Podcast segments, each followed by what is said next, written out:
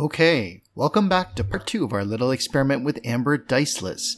Diceless because the game system uses no dice or other random generators to determine actions and consequences. Rather, the character actions are purely determined by player description and narrative choices, and character consequences are arbitrated by the game master considering attribute ranks, power, and context. It's a fascinating system that's very different than most RPGs, and one which we fully encourage you to try. And with that, let's return to our podcast for Amber, A Family Affair, Part 2. I think you're talking about how it was a chateau and not a chalet. Yeah, chateau and, and, and not a chalet. Okay, so uh, we had some of the favorite moments that we were talking about, and uh, so we mentioned, for example, Alain, uh, after Cassandra had buzzed him and kind of saying, "Damn you, Cassandra! You tried to kill me. Why does everything have to be co- competition?" And Astrid and Cassandra, uh, you feel like your psyches, your minds are beginning to merge, to blend together. And Cassandra's like, "Yep, I'm good with that." And Astrid's like, "You are? That's freaking me out." And then she drops the contact. Dwan is, as you have told me so, so many times, tell me again how my psyche is insignificant. And then lastly, um, and I, I do think this is one of my favorites, for sure, for sure. Okay, so this is like everyone has succumbed to the Trump contract with Cassandra's, you know, powerful psychic uh, presence, and everyone has basically kind of jumped into the Trump connection, except for Sorrel, who's the lone holdout. And then Astrid kind of says, I use my other power word. And I'm like, okay, what's your power word? And it's like, chill out.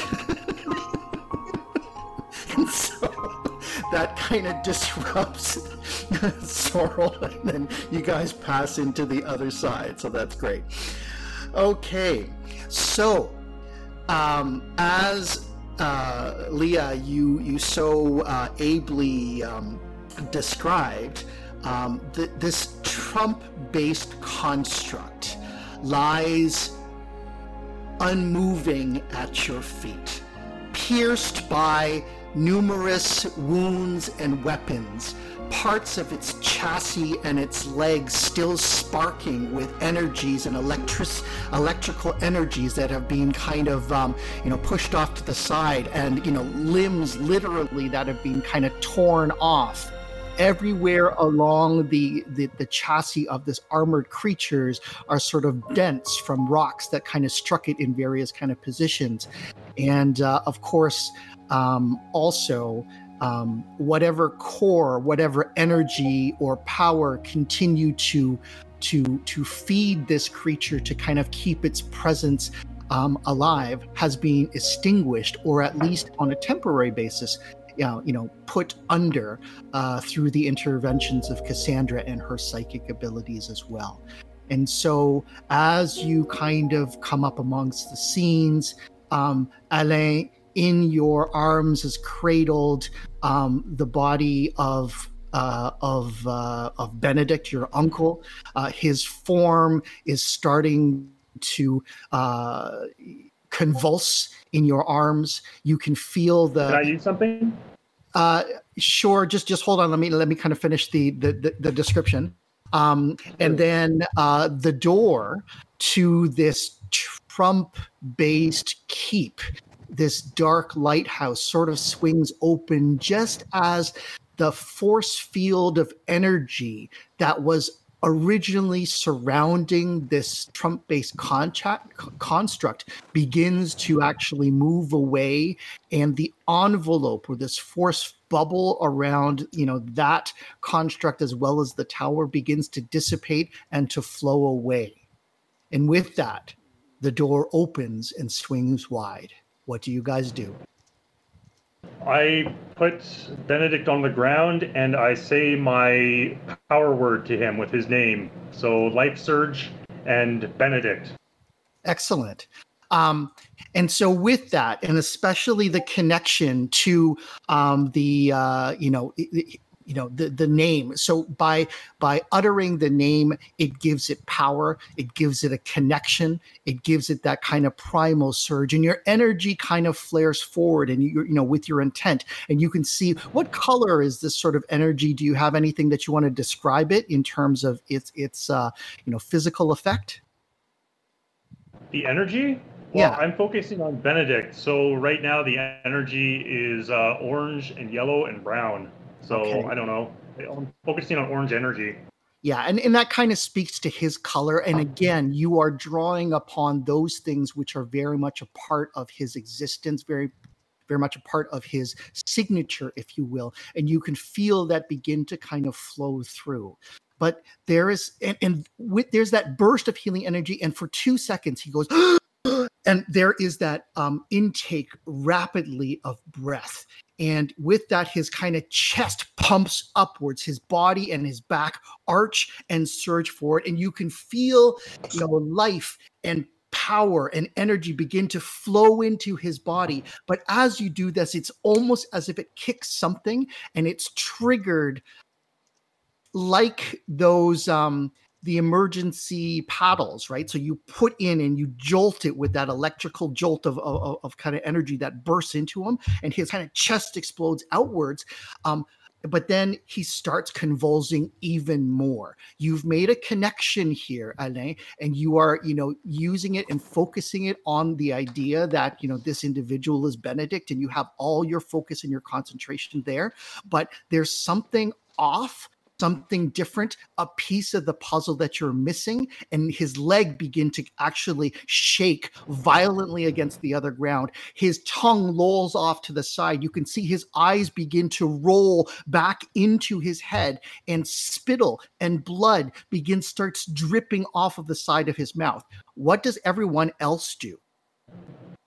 Sorrel will limp over and kneel beside them and like sort of give him a questioning look like do you have this I don't I don't know what's going on. I didn't study medicine like this. I studied neuroscience. Sorry, I was just going to say, Alain. I, I mean, he's had, you know, there's every indication that, you know, he is going into some sort of like neural collapse, that the things which normally power the cortex and the rest of the body are starting to go into some form of arrest. And it is the body reacting violently, trying to stay alive under conditions of extreme duress. Now, I'm going to say this. Um, uh, to uh, sorry to, to sorrel okay um you know you you th- you kind of limp over but you're actually a little bit less sore than you imagine right? So some of this is the recovery from your own uh you know your own injuries and your own kind of healing factor if you will but it's also the fact that you were and um, in your kind of combat form right? And so that gives a certain resilience and although there is pain definitely flaring from you know within the parts of the body that that you were struck they are actually starting to recover quite quickly anybody else other reactions other things that you want to do Um, I will touch Benedict and try and make a psychic connection and just try and psychically calm his mind and maybe feed some of my own ener- psychic energy into him to stabilize Okay. him. so so that's alain um a- anybody else Um, I'm going to assist him with that. My psychic link. i'm going to use a power word if no one else is going to step up I was also going to use a power word, um, but you go first.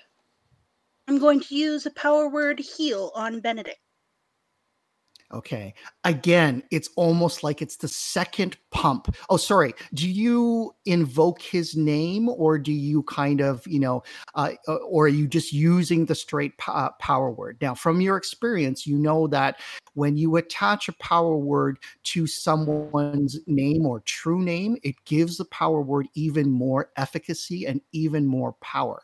Is that something you want to do? Sorry. i think so yes Okay. So you kind of, you know, as you do that, you you reach out and you you know, you emit his name Benedict and then you flare out the power word, another pulse. Just like those emergency defibrillator things, it's another pulse.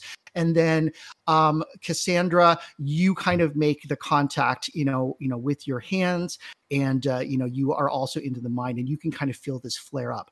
Now, there's something that spirals wrong. There is a connection here when you mention the word Benedict that it almost like creates the wrong circuit and it sparks and it surges. And all of a sudden, all of that energy that was flown and, and directed in towards the essence of this, this individual, this being, this entity in front of you, it almost seems to flare and to be not able to contain the the essence of that information and you get this kind of feedback mechanism um sorrel that just kind of sparks into you and like it's like an electric jolt that goes straight into your brain um and Cassandra, you also feel this surge of energy kind of, you know, bolting down the synapses, the neurons, and it's kind of coming towards you like this. And you can see it, even though it's kind of in slow motion um, you know, this pulse of like psychic energy or energy that comes from another the, the, other source, and it's actually flowing down the neurons towards you. You can like literally see it. Do you wish to stay in contact while that energy surges over you, or do you wish to wish to withdraw? What do you do? I want to try and redirect that energy power. Redirect it where? Where it needs to go to heal him because I assume he's not truly Benedict. Okay. Based on the reaction that it's having. Okay, so what I'm going to say is this there is a surge of power that is amplified by the fact that Sorrel linked her power word to the essence and the, the name of Benedict um, you could impose potentially some type of filter that actually acts to intervene to screen out that additional pulse. And maybe the energy would flow into him without it being overpowered by. That's what I do. Okay, so that's what you do. You establish it. Now, Astrid, you said that you were going to do something as well. What do you do? Sure. I also have a healing word, um, but after watching what happened with uh, Sorrel, Astrid will walk up and place her hand on seeming seeming Benedict and say, uh, "Feel better," but she won't attach it to any name. Okay. And the only person who hasn't really taken action or spoken over here is Tycho. Tycho, you doing anything? Yeah, so um, I kind of just uh, walk over and I'm going to stand near um, Sorrel and look down at this guy. Um, I don't really have anything more to add than than anyone else. But okay, so and I need to say this: this is an an emergency medical situation. Your tone and the way you're describing describing seems to be a little lackadaisical. So you're just wandering over. So, uh, you know, you need to let me know are you trying to intervene from an, an emergency perspective? Are you acting with haste and urgency? Or are you more just kind of, you know, st- you know, staying on the periphery and not really getting involved? This is important. I'm not getting involved because, yeah, I don't, I, there's like a bunch of people here who are more knowledgeable in medical stuff than I am. So I'm pretty much staying out of it. I'm just more okay giving emotional support if I can. Perfect. Okay. And so uh, let me just kind of, you know, bring this all back together and kind of synthesize it. So you've got this pulse of energy that is containing the boost associated with Benedict's true name. Um, Cassandra, you're reaching out and, and you're trying to channel that into some sort of psychic um, you know ability where you're actually trying to filter out that uh, you know energy and then a second pulse of healing energy is starting to flow through and that is coming from astrid alain you are still connected to all of this you can sense and you can feel this you know stuff all going around what is it that you do um, I maintain my psychic connection, but I use yep. my one power word, uh, my other power word, which is psychic defense, to avoid uh, being overwhelmed by whatever's coming at me. Nice. Okay, and so you know all this happens in you know a picosecond. It's so quick for it to kind of flow over. Yet your um, superhuman reactions on all levels allow this thing to kind of happen. You get the one pulse, and Cassandra, you absorb and redirect that energy. It actually flows into Alain. Alain you you know, erect the barricade power word, the deflect, and that just kind of channels and dissipates the energy off to the side. And then a second pulse of that healing energy kind of coming from Astrid. And then whew, it seems to calm Benedict down. His body starts to react a little bit normally and instead of going into like a shock emergency response you think that you have it stable and he sort of relaxes the trembling and the seizures and the legs and arms and and and, and uh, limbs sort of kicking violently that kind of subsides and you can feel him in your arms physically alain. His his body seems to relax and all the tension flows out of it. What do you do? I just want to keep on channeling uh, peace into him and grounding him. okay. So you think you all have stabilized him for a second and tycho the one thing you notice there is a large gash in his abdomen sort of right at the nexus of his abdomen and his ribs. And there is a huge tear there that is beginning to flare black with sort of a bruise from, um, you know, a blunt force trauma. But he is bleeding there profusely, and the blood is not red. Is Alain the the doctor of the group? Um, no, that's the one doctorate I don't have. Yeah. I'm gonna I'm gonna point that out and say, is that normal? I mean, I'm not a medical doctor by any means, but that looks very uh, weird to me. So, drawn that attention in that direction, all of you are able to kind of come out of your sort of emergency mode and you're kind of looking over at this and you see flowing out, not in a very fast spurting way, but definitely it's starting to pool and to drain out of his body and things like that. It does need to be staunched or stopped or something, sutured perhaps, is some form of liquid. And the liquid is that bright orange, not orange, but yellow color. The color of yellow that you saw reflected in the sky, would it turn polarities and reversed from, you know, normality to that strange alternate reality. The color of the skin of those servants inside the chateaus as they kind of morphed from these, you know, French Caucasian servants to some weird amalgamation of alien and Asian. Um, those colors, the vividness, all of that stuff and that contrast is flown into the wound, which is leaking that liquid, leaking that energy. And it becomes so clear now, Alain, it becomes so clear to all of you why what you had done in order to speak the true name to try and channel that additional surge did not work on whatever this thing is.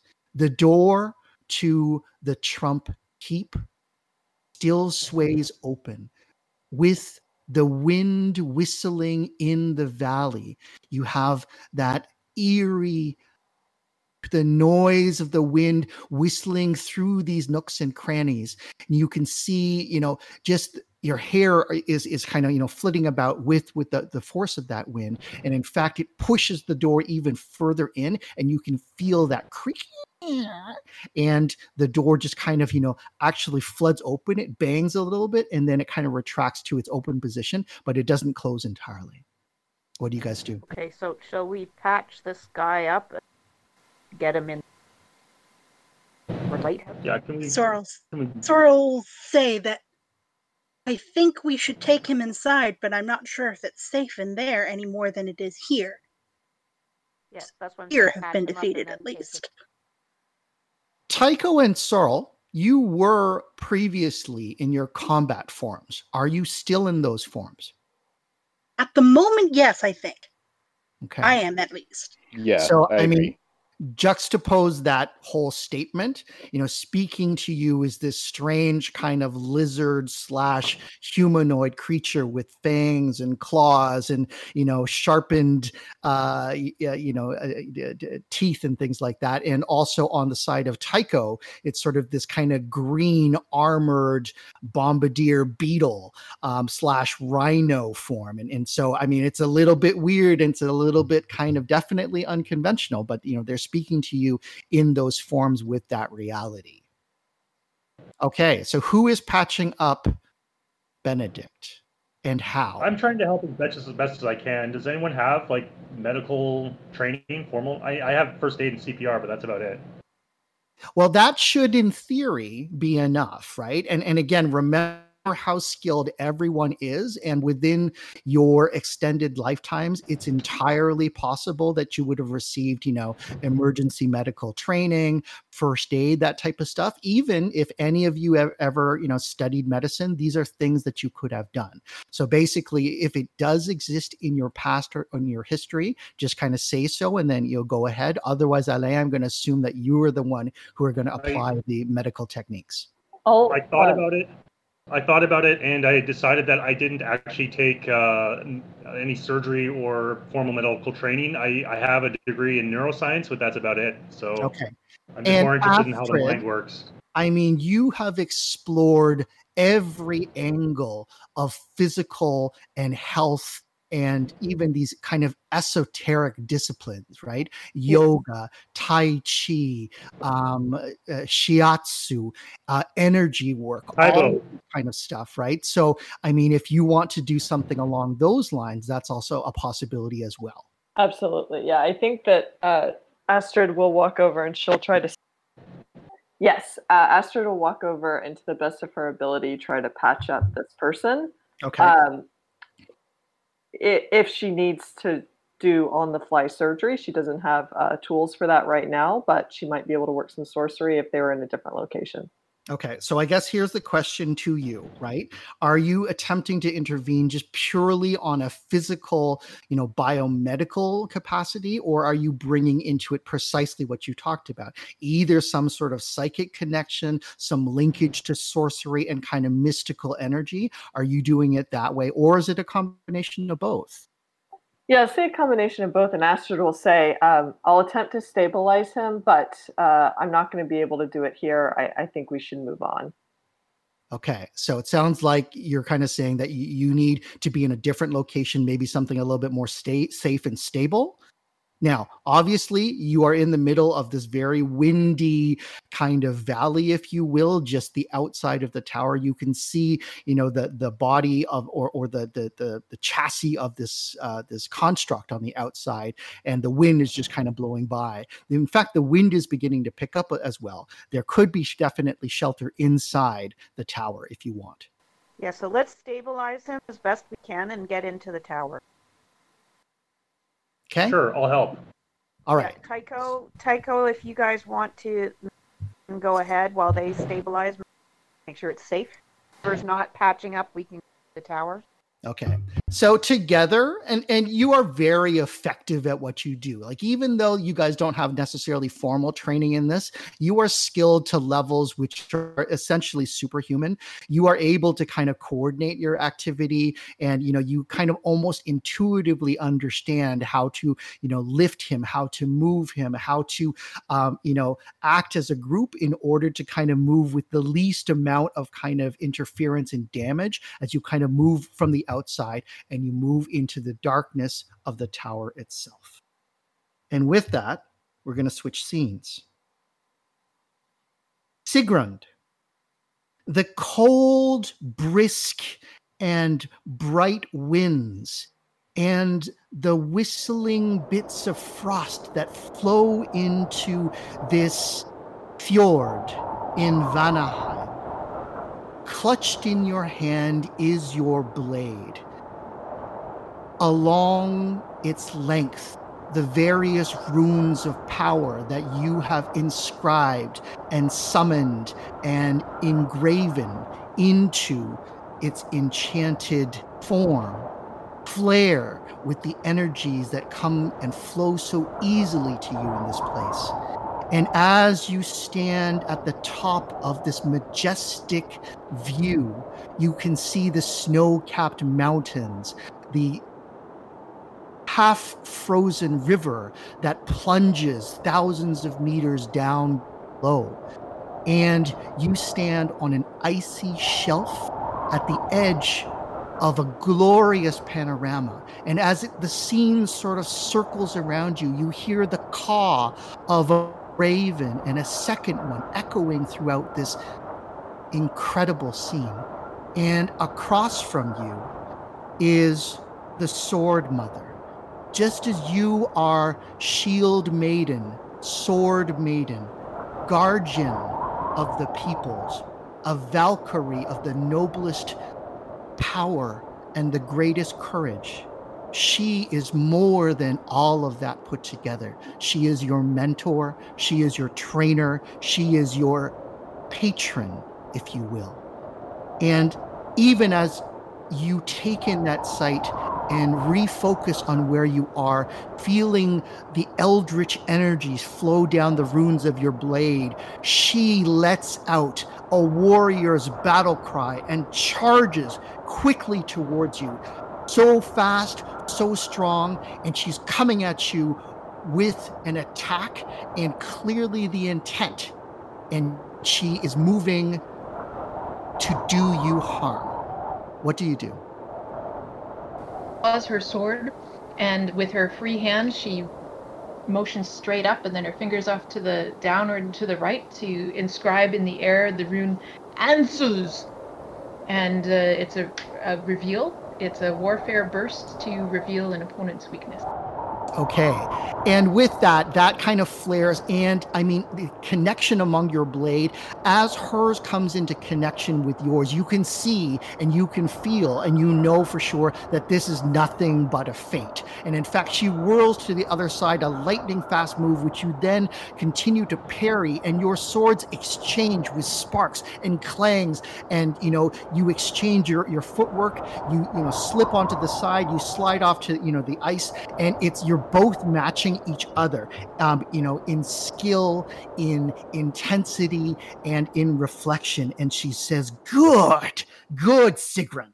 And she says, I hear you have been listening to the stories at the war camps. And she slashes at your head again as you kind of deflect it away, looking to the northern lights what things have you heard? What things have you discovered? And she d- then plunges the blade towards your midsection. It's quick, but you're able to kind of deflect it aside. And you know that this is essentially a drill. She is not there to actually harm you. And although she is pushing you to your logical limits, you also do the same to her. It is almost more of a dance of practice, of warfare, and of combat exchange but at the same time you can have a conversation. What do you do? Yeah i uh, I, I, bring up my my hand uh, and i uh, bring up three fingers and i point them to the sky and i i call out Algiz uh, and create a physical shield around myself and i and i answer her and, and say i've heard many strange tales of of worlds far from here and nothing like what we have and yet still somewhat the same and she laughs. And even as the shield comes up, you can tell that she was sort of anticipating that move. Her blade cleaves down on it and shears off to the side, creating this spark of energy. And she whirls around with a naked fist, which plunges into the shield itself. And she rips it aside and flings it over to the, you know the other area. And then you're you continue to kind of dance. And she laughs out loud, and you can feel the exultation in her voice. And she says, Yes, the Bifrost, the Jotunheim, you know, all of these places that we have heard and we have continued to battle for, but none so much more than Asgard.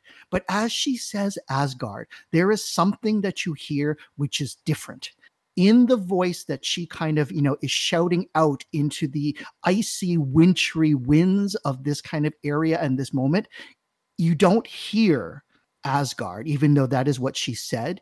You hear it, and this rings like a shot through your entire being, your spirit, and everything that is you. And you hear the word amber.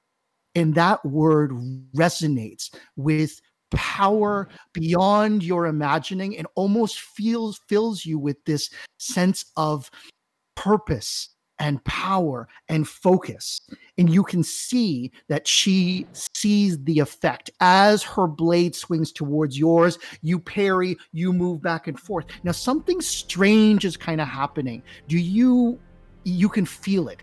It's like the earth around you is beginning to tremble and it's beginning to shift. And you see off in your peripheral of, uh, your peripheral vision this sort of spark of light, and this shooting star actually bursts through the sky, but if you want to kind of pay attention to what's going on, you risk losing concentration on what's happening in front of you, and she is pressing your defenses very hard. What do you want to do? I want to pay attention to what's going on. Going on around you, or going around uh, on what what she is trying to do, which is to penetrate your defenses. Uh, I want to pay attention to what's happening around us. I, I don't want her to hit me, obviously. Um, I'll use my power word, word Algiz again, and uh, and then turn towards what uh, what else is happening, so that I can get a, a, a, a glimpse of that. Okay, the shield flares again, and she kind of chuckles and kind of laughs, and basically, you know, spears the shield, tries to hack it away, but it does provide that, uh, you know, temporary res- uh, respite, and you actually, you know, continue to move around. Now, out of the corner of your eye, and actually coming more into focus, you realize that there is something really strange happening within this valley, this fjord that you're in. And in fact, you can see the night sky blaze with the northern lights, but it's not the normal kind of ghostly green kind of energies that flow up like a curtain. It's actually rainbow colored. And you can see this extension of almost like a rainbow bridge itself soar high into the sky, past the clouds, penetrating across this area. And then you realize as you look over the side of the chasm, it's not a river that is flowing into like a waterfall or some sort of frozen, you know, you know, water bank or something. You're actually looking into the abyss a sea of stars that you gaze into. And in that moment of sort of almost shock, you barely manage to kind of fend off her second and her third and her fourth attack. And she's pushing you closer and closer to the edge. What do you do? I call out, uh, Sword Mother, the, the, the Bifrost Bridge, do you not see it? She does not stop her attack. And in fact, you barely manage to parry this last one because she's giving you no, no quarter. As you try to have this conversation, she's having none of it. And you, you are now just millimeters from being able to, in, in fact, get cut. You have to repurpose, you have to reposition. Otherwise, she has the edge and the advantage, and she's pushing you towards the edge. And then with that, you again sense things shift and you see these branches of this incredibly large tree that seems to go in all directions, in all senses, through time and space, penetrating the stars itself. And you realize you're not just in a fjord, you're at the base of the mythical construct of Yggdrasil, the world tree and somehow you are in a place that you do not recognize except for through stories and myth. Her blade swings towards yours. It is cutting through with power and intent and purpose. What do you do? All out Sin Eranger, my uh, bind rune uh, for a boost of luck. Okay. So your blades binding together and you know you are now kind of almost shifting into this contest of strength. And she's grinning at you with this kind of fierce almost competitive and it's almost like a wolf's kind of growl and a kind of grin. And she says well done daughter. And then she puts her hand up basically calling for a halt to your activity. And she steps back and you can see that she is asking you for uh, for time, and she puts her hand to her temple and almost seems to be concentrating very hard. Do you give her the the space to breathe and to stop? I do. She steps away, and you just look around the incredible scene, and you are nowhere where you recognize, except for it seems to be scenes right out of your own mythology and you can see her then a flash in her hand, a small card sight, uh, card sized object. Um, kind of leaps into her hand and she holds her temple. You can see her concentrating immensely. And she says, She is to come to you. What, what do you mean you're not yourself? Fine, brother, I owe you at least this much. And she drops the card and seems to put it away. You're not even sure where it comes from. And she strides for you t- towards you. Her sword is lowered, but it is on alert. And that very act, it kind of warns you to kind of stay alert. You know, um, you know, continue to keep that energy of your warrior's defense there. And she says, What do you know of Asgard? But as she says Asgard, you hear amber. And again, that jolt through the very core of your being. I know nothing of amber. Then why do you feel it? I can see it. You hear that it is the truth. All roads lead to Asgard slash amber that echoes powerfully through your soul. Why have I never been there before? I feel it. I feel drawn to it every road. How is it that I am not there? It is in your blood. And she uses the term daughter. You think that it means, you know, sword maiden or, you know, trainee of the sword mother, but also on a certain level, it has a resonance of family. How skilled do you believe that you are? Are you the greatest warrior ever to walk these places in Vanaheim, of Jotunheim, of Niflheim? Do you stride amongst the best, Valkyrie? Clearly, I do. There is only one that uh, that, that that that can exceed me, and that is yourself. Do you think you can stop me? If I truly wanted to? Let me tell you, daughter, again, she uses that term, how you get to Asgard slash Amber. And lightning fast, faster than you've ever seen before, you are almost not able to react. Her, your sword comes up in a slightly defensive position. Hers twists under yours, rolls around, and slashes through your armor into your chainmail and painfully into your forearm, drawing a spurt of blood. This has never happened before. No one has ever penetrated your defense, yet she did it as if it were child's play. And she steps away. It isn't a deep cut but blood flows and drips, drips, drips into the snow. And she says, Always remember this moment, for nothing, especially in amber, is as it seems. Go to him and meet your word. Claim what is in your blood. Claim what is yours by blood. I don't understand. Go she hands you a card. Concentrate on this, and you will go to him. Trust me, daughter. I do. Then your destiny awaits. What do you do with the card? I look at it. It grows warm in your hand. It appears to be the entrance way to a shadowy room that is glowing with flickering torchlight. A slight stone stairs leads up from shadow into another room. And as you concentrate, as you look upon it, the card begins to warm in your hand, and you can almost feel a connection with this place. And in fact, what was painted into the cards, this luminescence of the light, they actually begin to flicker almost as if you were there. And you can feel for a second a connection between this place and that place. And the walls between reality begin to thin. And you know that if you wanted to and you exerted your will, you could step through to the other side. I exert my will.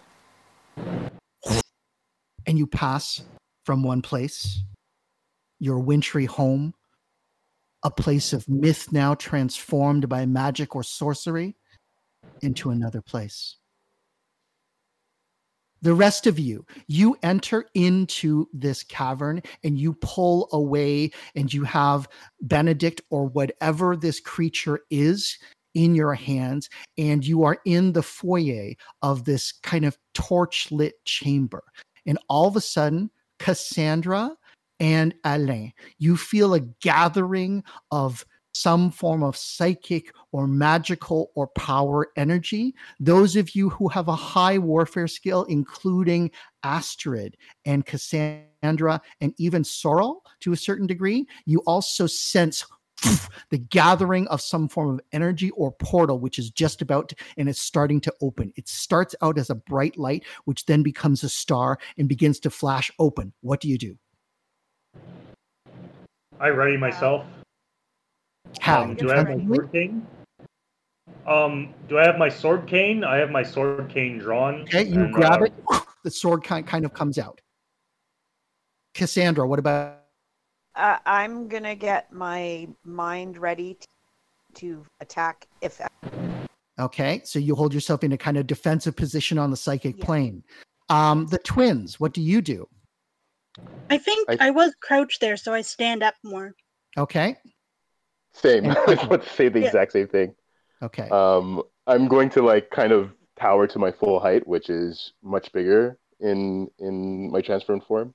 okay, and you know you kind of you know th- that that energy kind of search for it. And I'm I will say this, Sorrel, you are the foremost there. So whatever opening is actually taking place, if something comes out and it is nasty and it is dangerous, you are going to be the first in its path.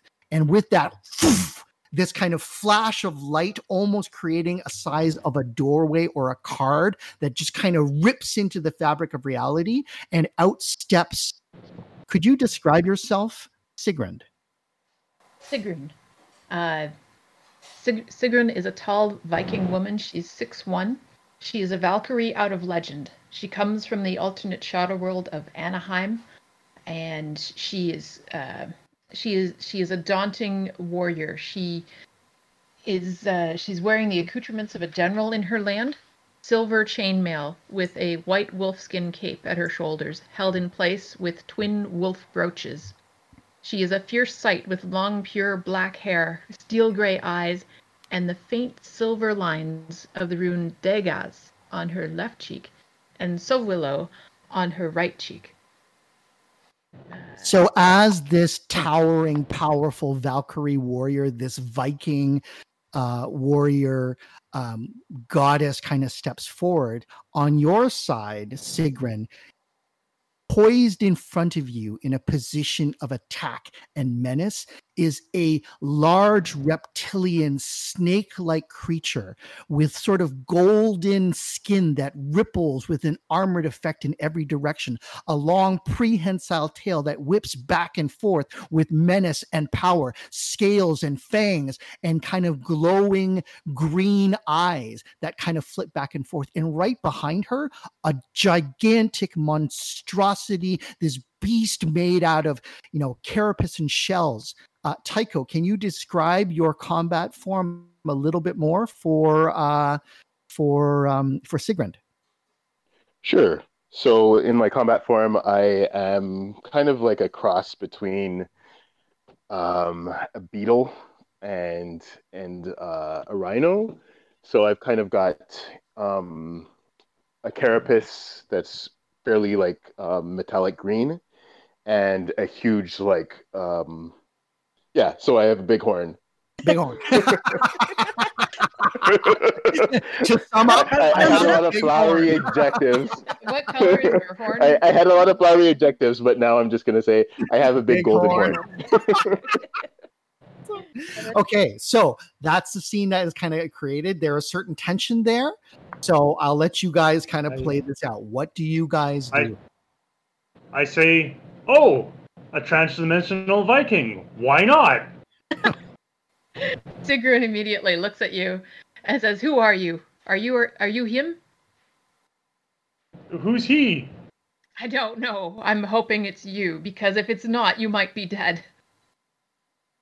Uh, yes, I'm him. I'm exactly him. Okay, and then you know um, the other thing that okay, so Alain, if you could kind of describe yourself, what you look at, uh, you know, like right now, uh, maybe what your colors, and the same thing for Cassandra and Astrid. Also, let I'm me a- know what you're doing in relation to this scene. I'm a five foot, about five foot ten, kind of thin uh, man in a kind of uh, blue and white pinstripe suit, three piece suit. uh, with uh, like a, a, I'll just say a goatee, um, uh, short hair. It And looks I'm very really strange to have this three-piece suit in what is essentially a medieval keep, surrounded by this Viking warrior woman. But anyways, that is what he looks like. Cassandra, what about you? Okay, so I'm a petite woman, so about five foot. I'm wearing a blue and sil- a royal blue and silver gown, red hair, green. I am just kind of defend. Okay, Astrid, Feel tendrils of. you were saying that you wanted to do something in order to connect with her. Can you just kind of Yeah, describe I'm gonna that to me? try try and just like reach out psychically to see if I can figure out who. Okay. So again, psychic contact needs to Yes, be but I have the link, so I'm going to use the power word link. so you're using a power word against her. Okay. You sense Sigrun that this petite um sorceress you can feel the gathering of energy from her mind directed towards you and something flashes. It moves towards you. What do you do? Uh, I cast. I use my power word, Thurisaz, And what does that do? the sorceress disrupt. Sorceress disrupt okay. And so i'm just gonna check something here.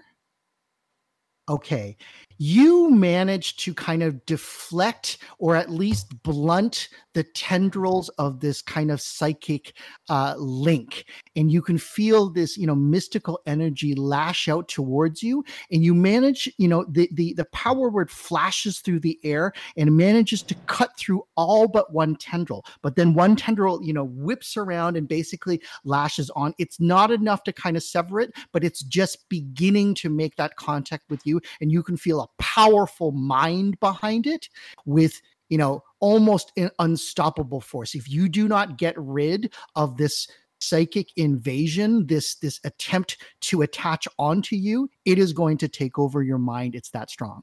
What do you do? I lunge forward, um, and and I call out Ansuz with my sword, and I point it right at her, like I, I'm I'm about to come down with a blow.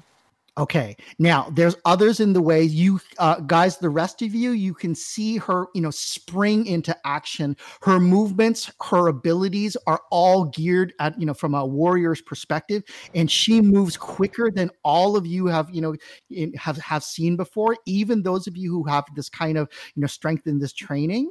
Um, she just kind of leaps forward, and all of a sudden, the sword is at Cassandra's um, side, but you surround her on all sides. So, you know, the sword is basically starting to point, you know, and it's almost like there's a psychic tendril that's made contact with Sigrun, and the sword has also made contact with um, with Cassandra, and it's almost like whoever goes next, they're going to basically connect with each other.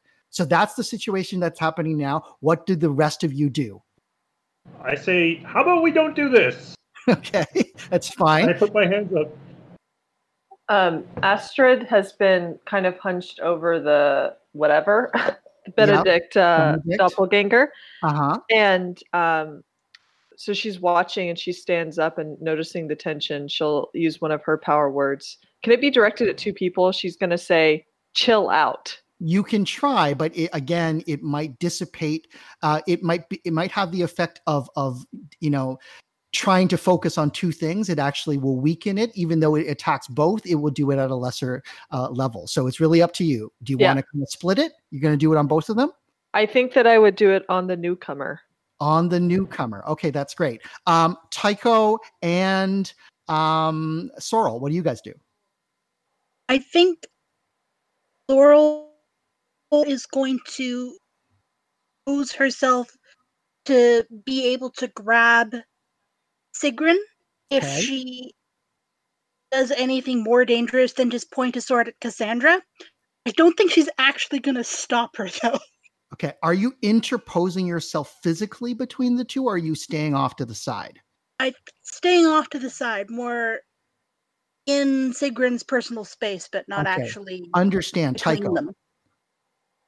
Uh, So she's put a sword pretty much at Cassandra's throat, right? pretty much yeah It's like Mexican standoff, psychic tendril versus sword to throat. I am picking her up.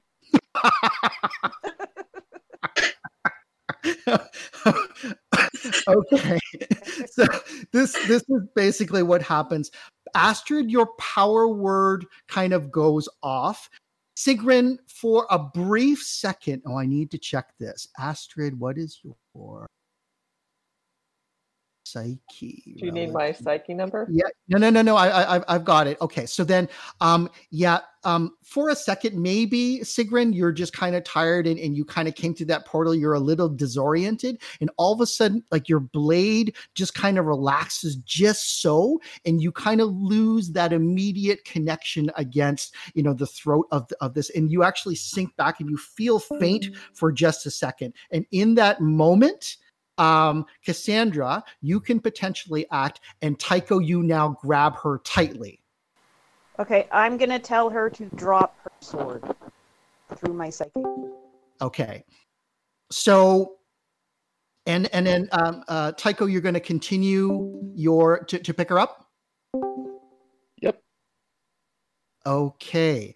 Um, all of a sudden, you find yourself, uh, Sigrun, kind of borne by this kind of rhino beetle away, and he physically separates you. His large body and, and strength actually kind of boring into you, and you're lifted to the side, and your sword loses contact with Cassandra. And then, Cassandra, you now um, have kind of a tendril attached into her, and you can actually kind of. In, sorry, what did you want to say? You said drop the sword. Is that what you wanted to do? Okay. Drop. So all of a sudden, Sigrun, you feel a powerful compulsion start to come over you, and it's like a wave of, um, you know, the sea coming crashing down upon you as if you stand upon, you know, just you know the beach. And you know, you've been in storms before. You might be able to withstand one, maybe two pulses, but eventually you're going to be, you know, washed away. And you know, the wave is coming straight for you, and you can feel it coming. It's going to hit you in just half a second. What do you do? Sin anger. The boost of luck.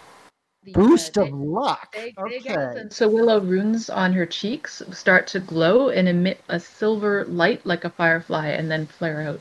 Okay, so there is a flare of energy, and um, you manage somehow to just deflect the edge of that psychic um, tendril. And so, Cassandra, just for a brief moment, you aren't able to connect. Like you still have the, the contact psychically, but whatever happened, that flare of energy, that flare of light, it managed to kind of repulse your your your your concentration so that you aren't able to actually penetrate further and your compulsion at least in this moment doesn't have any effect and tycho you now have her fully in your arms what do you do I say, hey, why don't we all just calm down? You heard the lady. Chill out. okay so that's the scene alain do you want to do anything other than just uh, what you have done which is to talk astrid any Uh, other actions from you No, I'm fine. I just step back. Um, Same. Uh, seems under control. Uh, but how is the doppelganger doing? Because I'm still trying to work on him. He is stable for the moment. You've managed to staunch the blood, and he is no longer kind of convulsing, but you can feel that his body is starting to grow a little bit cold, a little bit pale. Okay, so importantly, Sigrun, and importantly, Cassandra. Cassandra, you can force this. You have the beginning of the contact, but you're kind of at this weird Mexican standoff moment if you want to, you can force into her mind because you have that contact. Um, and then there's also Sigrun, what you want to do. You are being held very powerfully in the arms and the fists of this beast. In fact, you're lifted off of the ground, so you no longer have full control of your leverage and your power. So it's really up to you what you want to do at this moment. And I will say that Sorrel, do you have your blade out, Sorrel, or you just kind of, you know, with your combat form? I still have it, I think. Okay. Is it pointed offensively? Uh, it is now that Tycho's got her. Okay. So then, yeah. And I mean, I will say this, um, you know, Sigrun, you are a powerful warrior, but you're surrounded by people who seem to have your level of ability. And although maybe you can fend one of them off, maybe two for a couple of moments, you're not going to be able to f- fend off the whole group. Yeah, I just uh, I just glare at uh, Cassandra? Cassandra Uh uh, and I say, "Get out of my head." Cassandra, what do you do? You are, and then I will tell us who you are and why you are here. She's not penetrating into your mind, but the threat of that being able to instantly penetrate your defenses is there. But she is speaking to you directly. That's correct. I am Sigrun Odin's daughter. I am known far and wide. I I do not know where I am. This is very strange. I was just sent here. How did you get here? Sword Mother sent me. How? Could um could Astrid interrupt for a moment? You certainly can. So while they're talking, Astrid will um, say, "I think we're losing him," Nice. and she'll look back at the body on the floor. Can I apply pressure to the wound to staunch the bleeding? You certainly can. Okay, I'll start doing that. Does Sigrun seem to be chilling out and not um, immediately jumping to the attack? That's all up to Sigrun, I would say. Sigrun is just uh, she just wants this uh, invading force out of her head. Like she's like um she feels invaded by it. Like it's just it's it's uh it's it's vile. It's um like she's not she can't relax because there's there's a foreign presence in her head that's threatening to take her sword Yeah, from her. And in fact, I'm going to say this: I did kind of um, forget that uh, that tendril psychic energy was actually powered by a power word, so it is very instantaneous and quick. You no longer have that direct connection, Cassandra. That has been dropped, and so the the immediate threat of that attachment to your psyche is gone, Sigrid. Oh, okay. Uh, then, then yes, uh, Sigrun is just uh, uh, upset, but she's no longer uh, got the same intensity. Okay. Alain, all around you, especially in the area where Sigrun just stepped out of, is the resonant echoes of Trump energy that has just flared out of the room. Sorry, Okay. I'm just going to gently put Sigrun down. Okay. So I think things calm a little bit. You okay, little lady? I am fine. Just stay out of my head. I hate to interrupt this potential homicide, but this fellow's gonna lo- die soon, and uh, he probably knows um, something about what's going on here. Uh, could we just uh, maybe set this aside for a few minutes and tend to him? I, I, you're perfectly welcome to kill each other after. I've done Sigrid- almost all I could for him, and and this is I'm he's still fading. Astrid, Sigrun- you feel his breath start to actually um, exhale slightly, and a slight whisper escapes from his lips. What does he say? You lean in closely, and he says in a strained whisper, Bring me to him. Bring me to Corwin. Is that a name I would recognize? You do not. He he says we must bring him to Corwin. Do any of you Any know of who us that is? Corwin? Do any of us know who Corwin? Um, Alain, you know who Corwin is. You have seen his presence hinted in the greater arcana of the trump decks that you have studied with your aunt Florimel. He is, as much as anyone is within the greater karma, a prince of amber or a lord of amber, one of those who commands the greatest of power, the greatest of respect within the universe. You don't know much beyond that, and the fact that he is on the greater arcana of the Trump deck is so significant in of itself, but that's all you really know.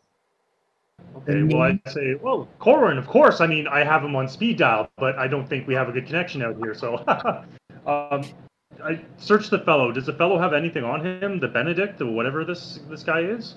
He has daggers, he has weapons, there are concealed blades. But no trump cards. Still alive? Still alive. So Sigrun will will come over and she'll say, "Oh, you fools! Do none of you know how to properly bind a wound?" And she'll set about doing a proper field dressing, as she would have done many times uh, in her in her homeland. You guys let her? Sure. Yeah, Astrid will definitely step out of the way because she's not as good with the blood and guts as she is with the muscles. Okay. While she does that, I'll inspect our surroundings inside this tower and see if there's any further clues to finding Corwin or wherever the heck we are. Well, um, so you're inside, and I mean, all of this happened in in a matter of seconds, right? And so you're in essentially the base of a keep or a you know a tower, and it's like a, a, you know a medieval stone floor. There is very dim lighting from flickering torchlights that are held in different brackets that kind of lead up both you know in this kind of bottom area and you can see the light uh, from the open door just kind of shining from within. And in fact that light is beginning to to darken and to turn to twilight. And so whatever ambient light is coming from the outside is starting to fade and so, with that, you can see that there are brackets of torches that lead up. And the area where Sigrun appeared was sort of maybe a quarter of uh, a flight of stairs up. And those stairs kind of turn around just like you would in any tower sort of form a circular pattern that leads up into darkness. At this point you'd have to go in that direction to actually see what that is. Now um, Sigrun, you do manage to kind of bind his wounds, but you there's some weird stuff going on.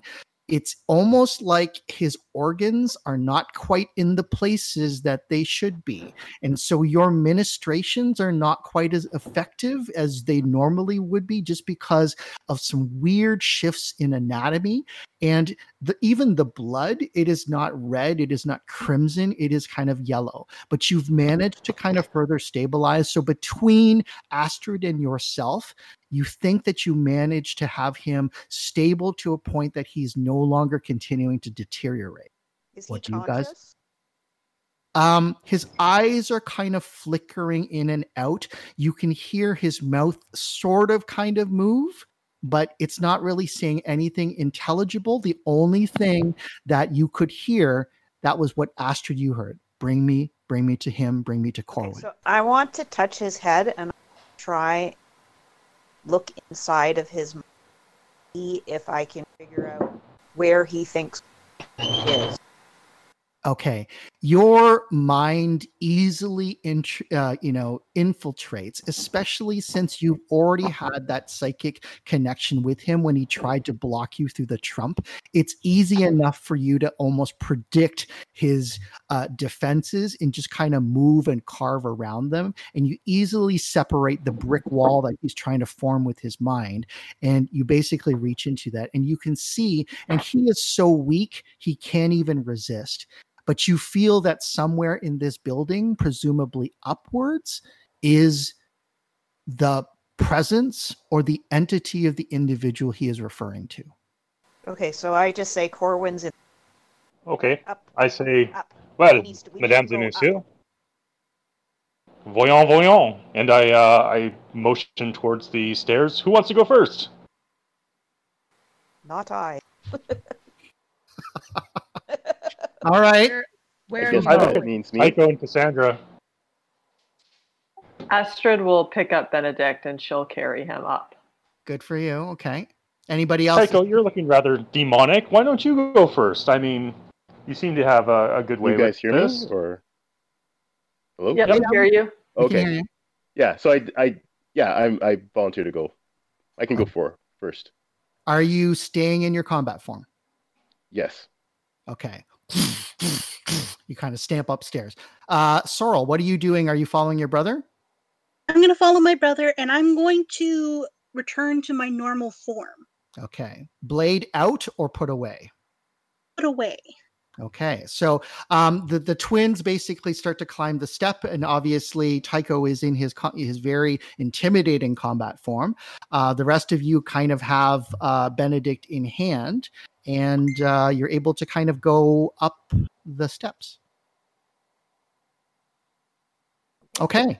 So you go around two revolutions of this tower. It doesn't take a lot for you to kind of go up. Around every edge, around every curve, there are torches. And in fact, at the top, um, there is sort of a, a staging area where the torches actually shine brighter. And there is a little bit of a candelabra that hangs from above and some oil lanterns that kind of shine into the inside. There is an open archway slash doorway ent- uh, you know entranceway that's sort of at the top of that landing and it leads within.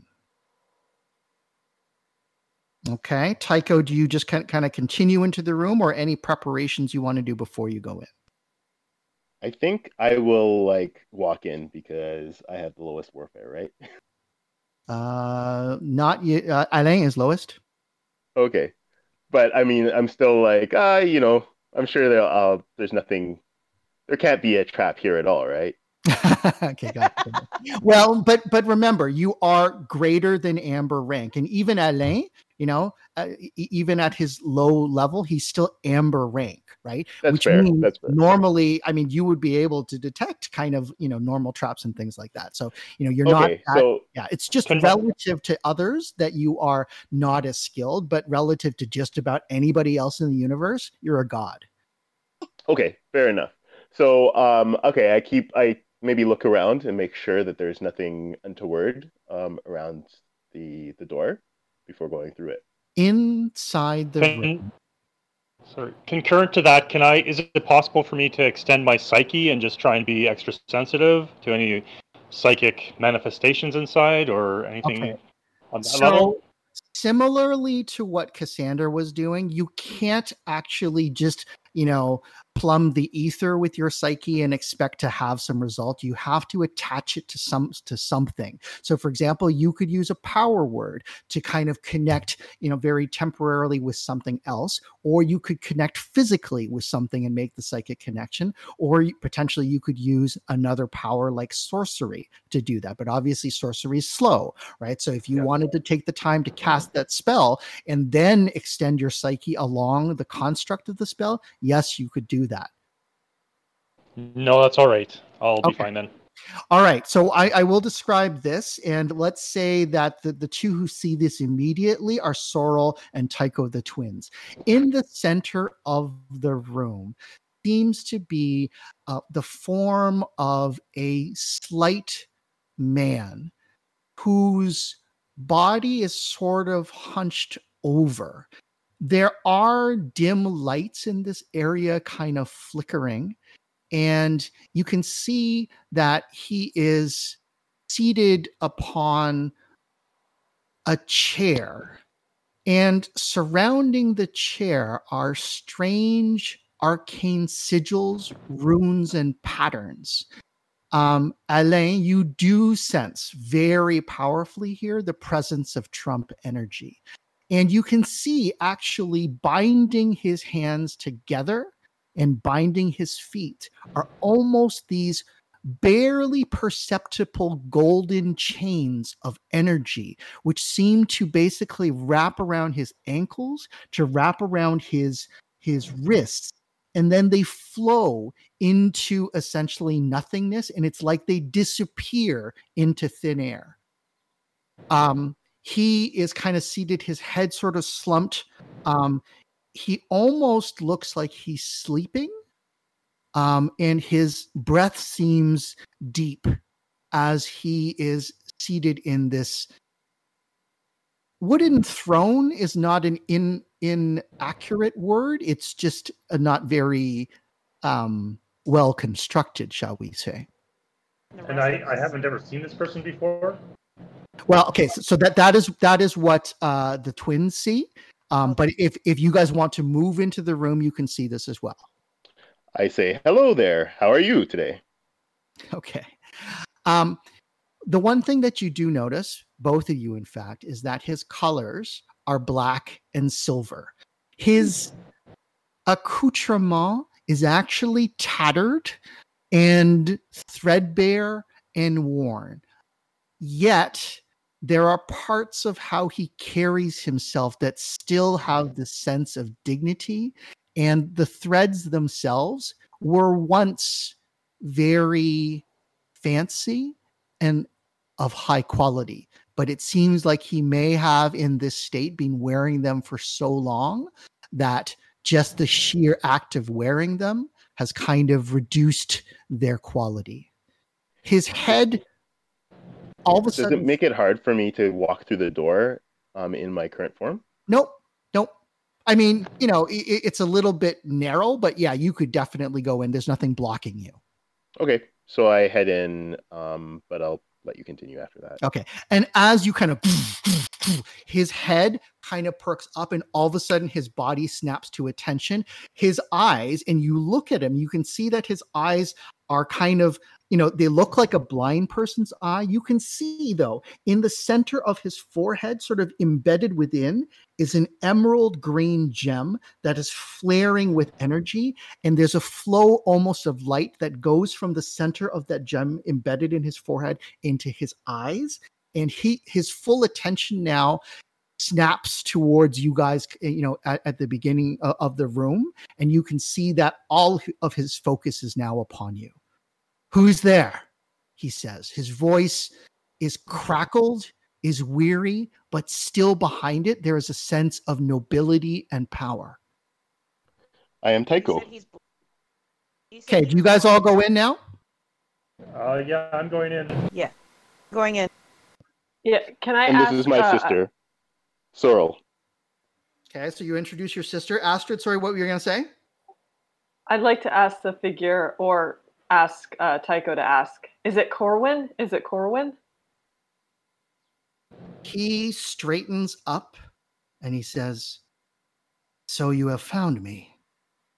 Even despite this prison, even despite all of their efforts to hide the truth, you have found me. So I want to um, kind of elbow my way past Tycho and uh, yeah.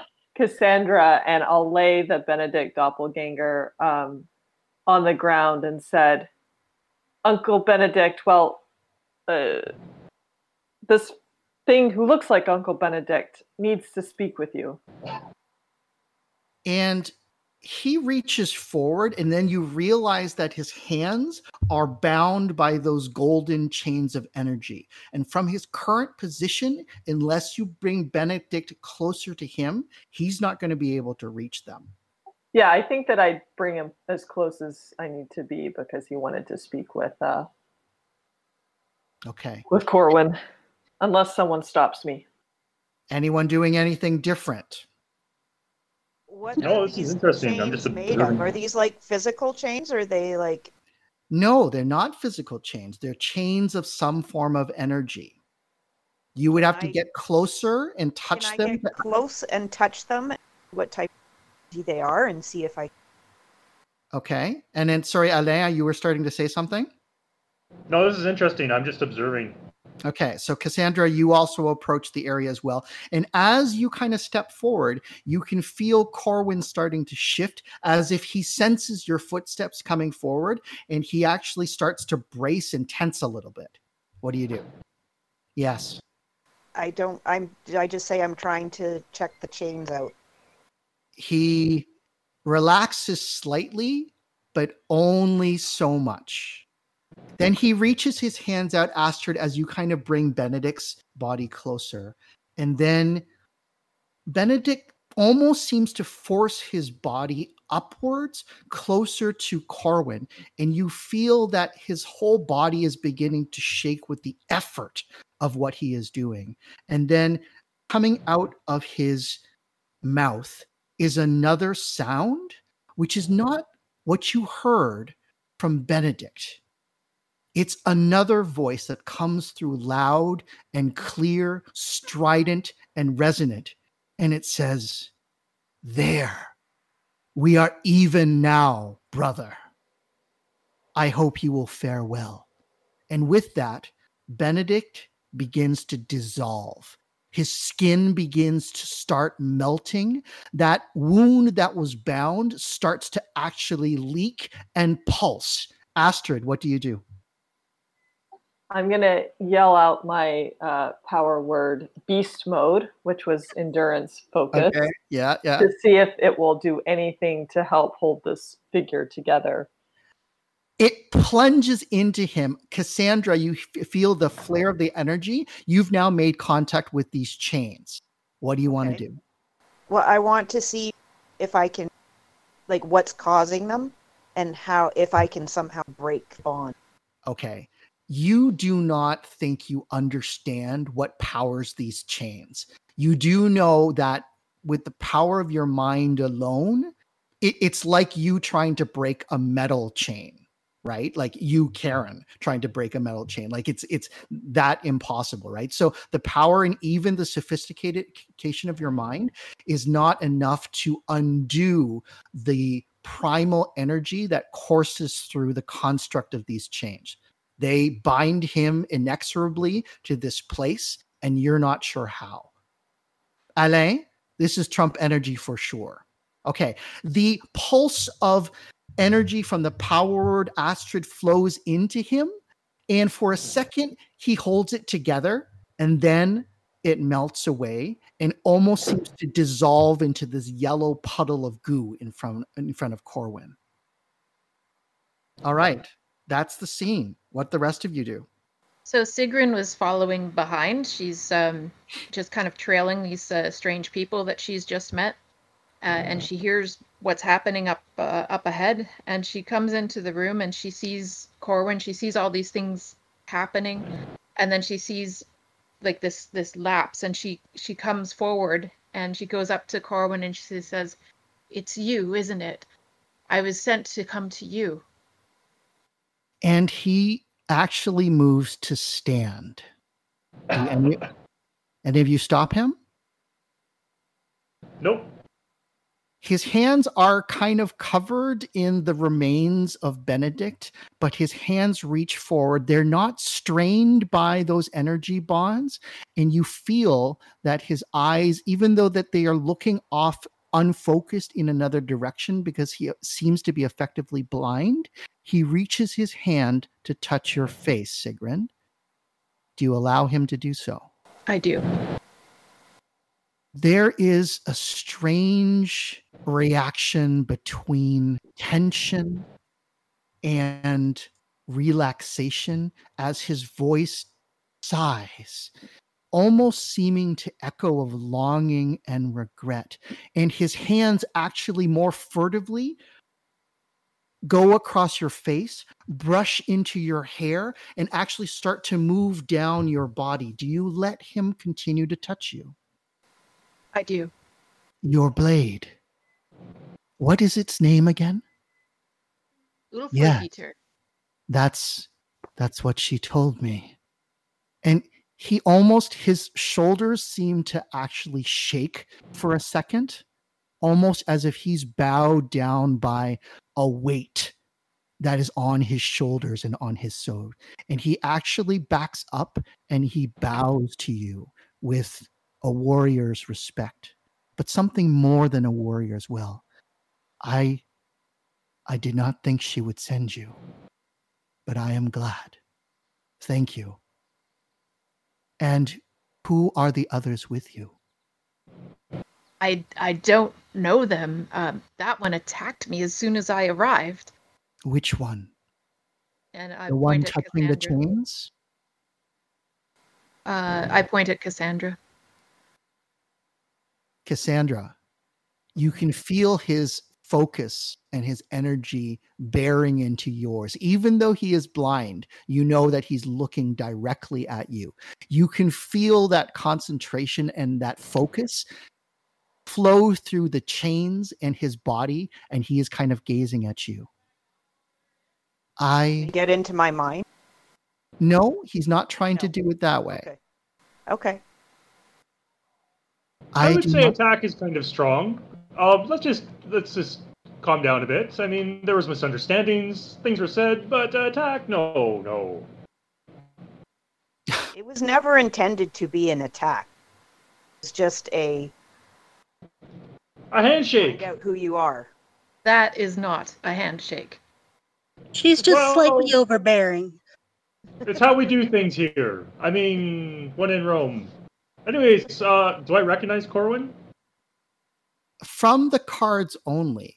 But as you kind of speak, Alain, his ear kind of cocks to the side. He listens to you even a little bit more closely, and his attention shifts away from Cassandra and he says, Alain, how is your mother, anyways?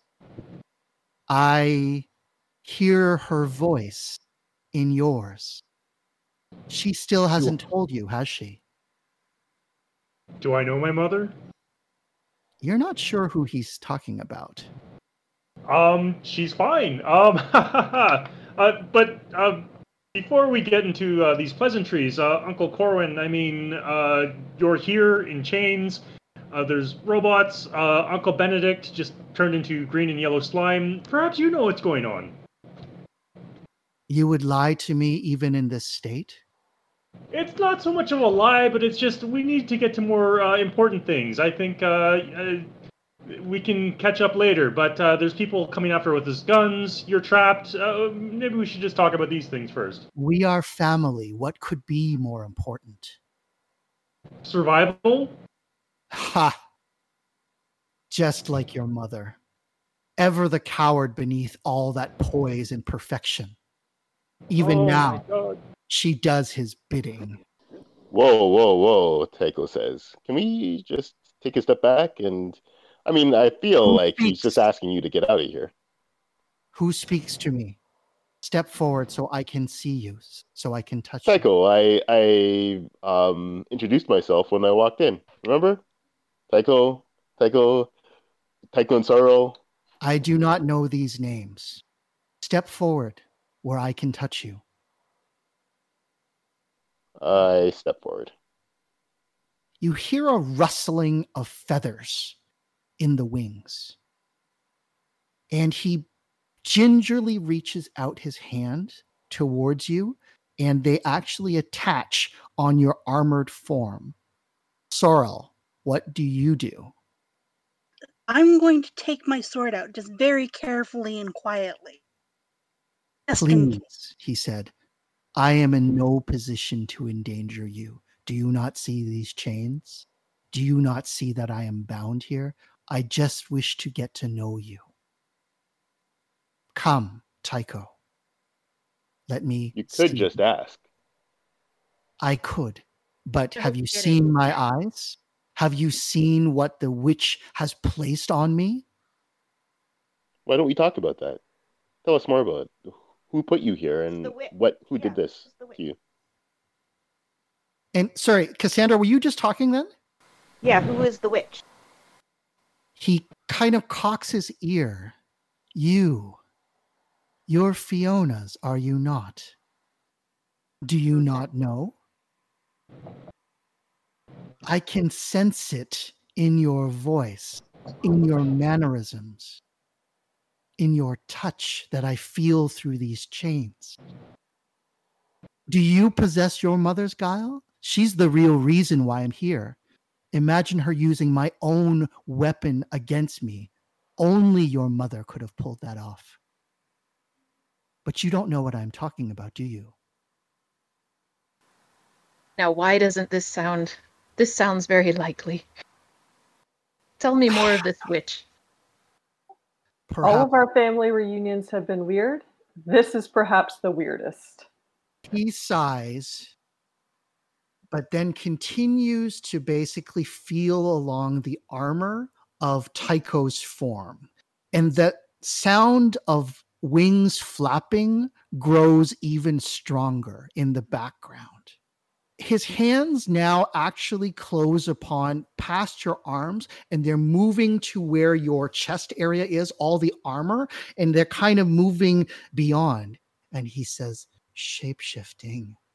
This is not your true form. What is? This is one of my true forms. You speak truth there, but behind every form, there is the avatar and your human form. I would know this if you would allow me to. And his What- hands move towards your face and your horn. Oh, wait, Hey, buddy, watch the horn. um, why? What does it matter to you? What my true form is? Because I need to know who you are, not what you, your external form shows. That is irrelevant in the greater scheme of things. What I danger do I pose? You do not need to maintain your armor. I am here in chains, incapable of doing anything. You are in control of the situation, and there are more of you than there are of me. there are, but um, it never hurts to be cautious. But I, I take your meaning. I um, slowly exhale and um, contract into my my human shape. as you switch fully from your combat form into you into your human his hands kind of grasp onto the side feeling your face feeling your cheekbones feeling your essence and all of a sudden his hands drop away from you and he gasps and he actually his body starts shuddering and you realize that he's crying. And he says Well, I hardly ever get that reaction, but uh, way to make a guy feel a little uh, self-conscious. he says more. She, she didn't tell me pattern be damned why didn't she tell me? You you have my blood. Midnight. He can taste it. I can feel it. And with that a raven flies into the room and lands on his left arm and cassandra this is the same raven that brought you the trump in your aunt's manor the raven caws twice and seems to be looking back and forth between Tycho and Sorrel. Uh, Sent us Benedict's trump before.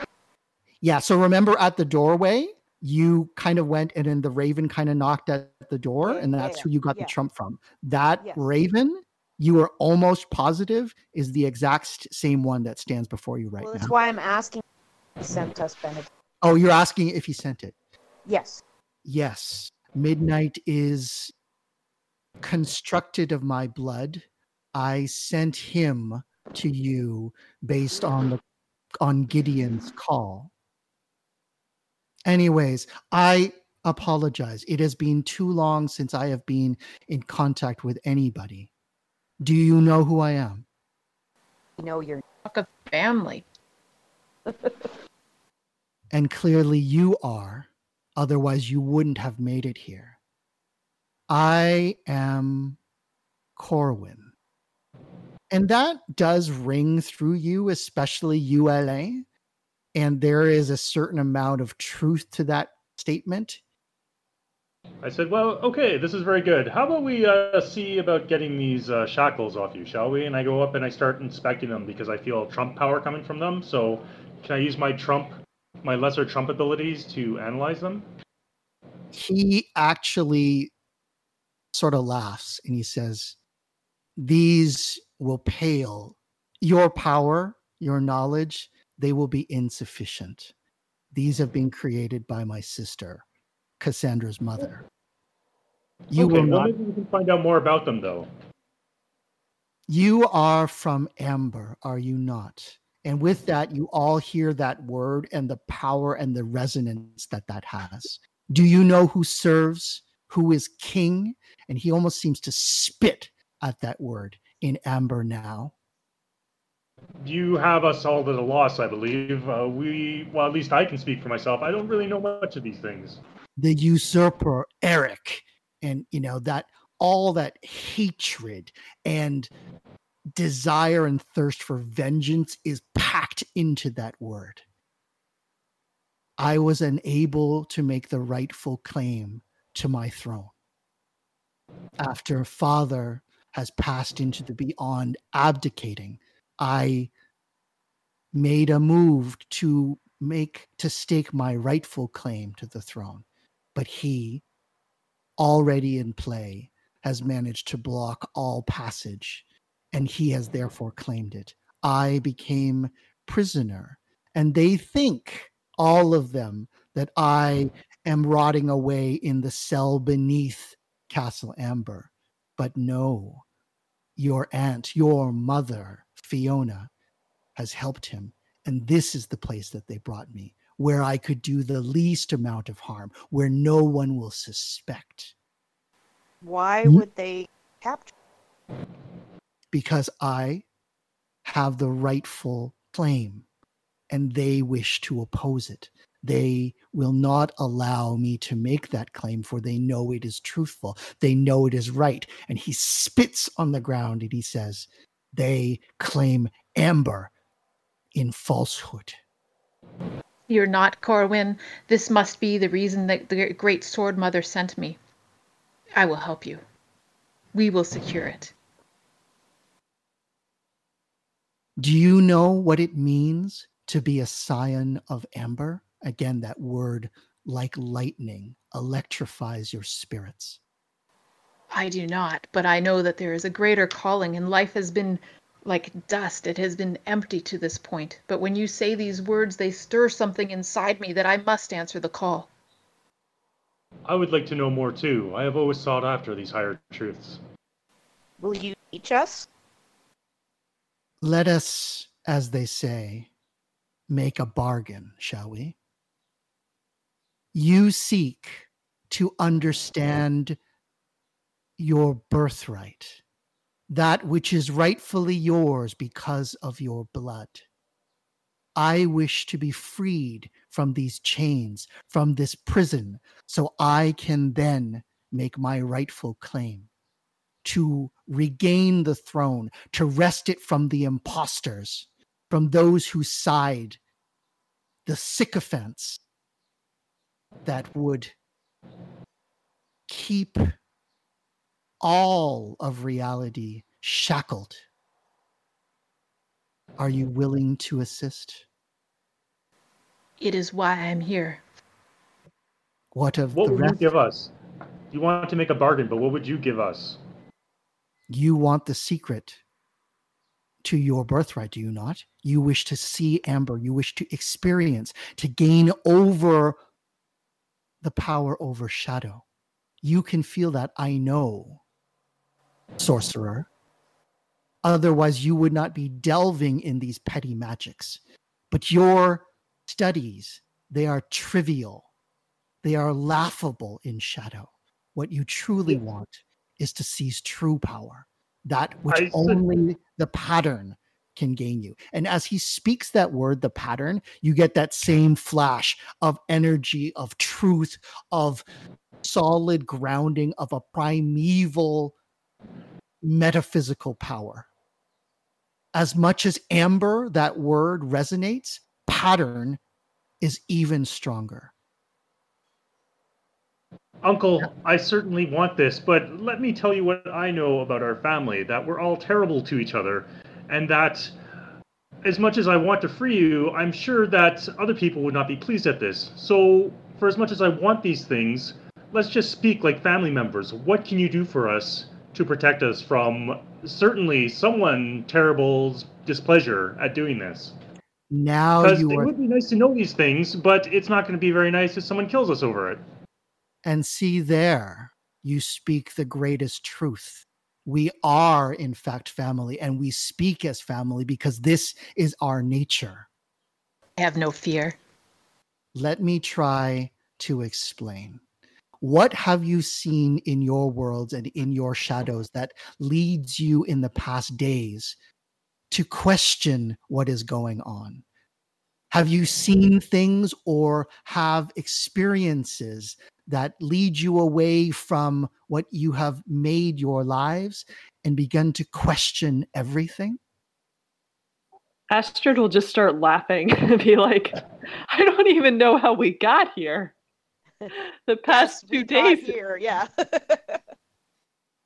You laugh, but surely you have seen changes in shadow. Yes. things which are outside of, shall we say, normality. We Yes, Uncle, we saw these things. Yeah, when we were at Aunt Floramel's Do you know what these are? All of shadow, all of the possibilities in the realms of existence are the reflections of that which is in amber. And you see within it the chaos that is being wrought, the shadows and the hate, which is reflective based on his reign. Because Eric, he spits, sits on the throne. Everything reflects this in the in the smallest, most insignificant shadow. And his touch, his corruption, his evil extends into all realms. And you have started to see the ripples of this in your realities.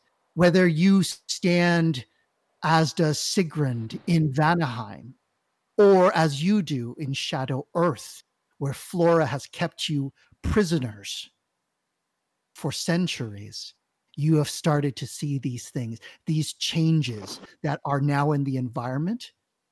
These are the direct cause of his apostate realm, his inappropriate claim to the throne.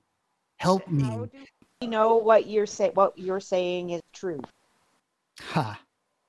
In that, you speak exactly as your mother, and she would have that same caution. She would not proceed without wanting the evidence. And it is good. Believe me, I, were I in your shoes, I would not trust either.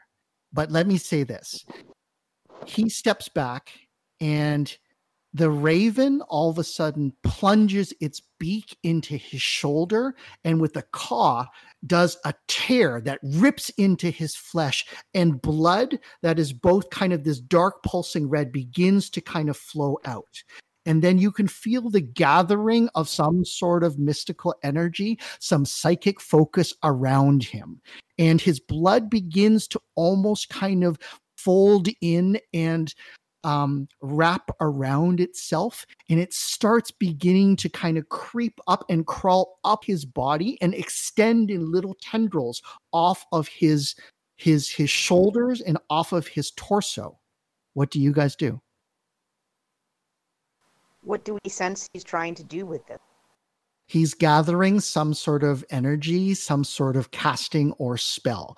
You feel that it is limited by where he is, and it seems to be basically associated with his blood. Tycho and Sorrel, as he's doing this, you get this really weird sympathetic vibration happening in your own bodies, and you almost feel your own blood kind of pulsing at the same rate at whatever these weird blood transformations are going on in his body. You guys let it happen? Uh, yeah, this is interesting. Yeah. Okay. I'm So- curious to see what Observe. happens. So yes.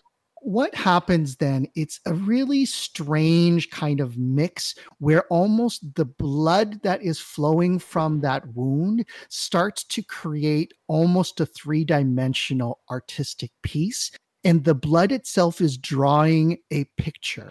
And you can see it that in it framed by the blood itself seems to be this glowing silver and golden pattern that is like a mandala traced amongst the ground. There are flares of silver and golden energy which kind of trace around the, the, the large swellings of all of this. And it seems to be inside some sort of chamber, maybe deep within the earth. And pointed in the middle, the center of that pattern, if you will, is a silver blade um, basically a curved katana of ultimate perfection, and it kind of stay, stays there. This is the pattern. And again, as he says that word, it resonates with you. If you help free me, if you retrieve Grayswandir, my sword, from the center, you shall gain the power to walk in shadow. You shall know your birthright. Return the sword to me and free me. And then we can work to right this wrong. Regardless of whether you trust me or not, you stand here to gain that which is yours by birth, by right, by blood.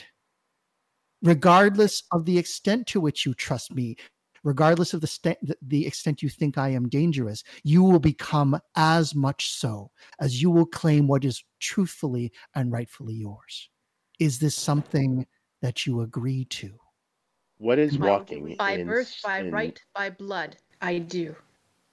Okay, so that's that's that's um Sigrid. And then sorry, Tycho, what do you say as you're What, switched? what does walking in shadow mean?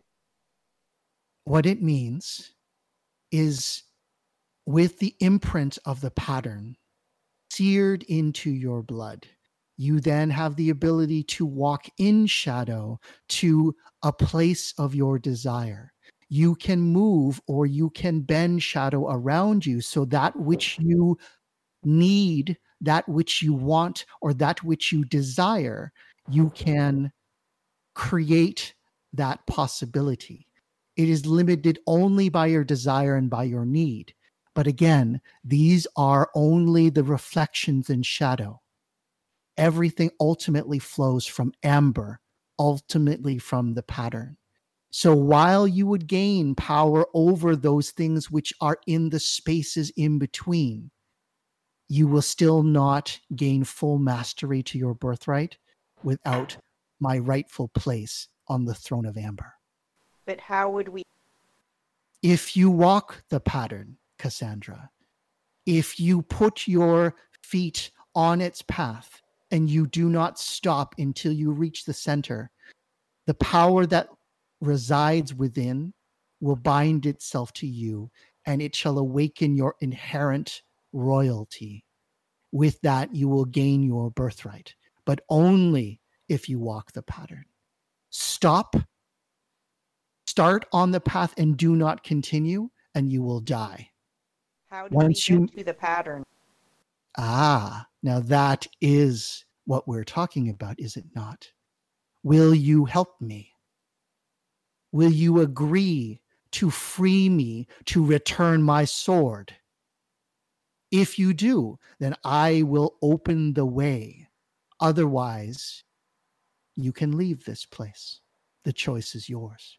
I will help. Astrid will also say, um, well, this is certainly more interesting than lounging around Aunt Flora Mills for the next two weeks. And I feel like we owe it to Uncle Benedict. Okay. Anyone else disagree or choose not to be part of this bargain?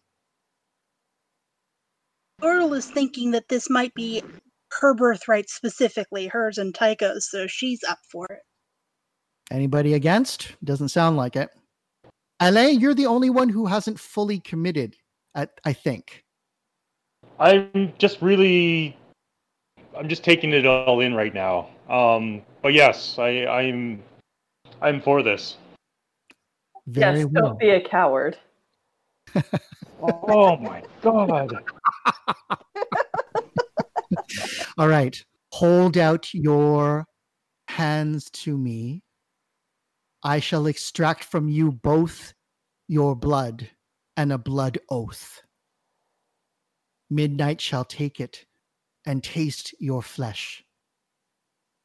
Who is he talking to? He's talking to all of you.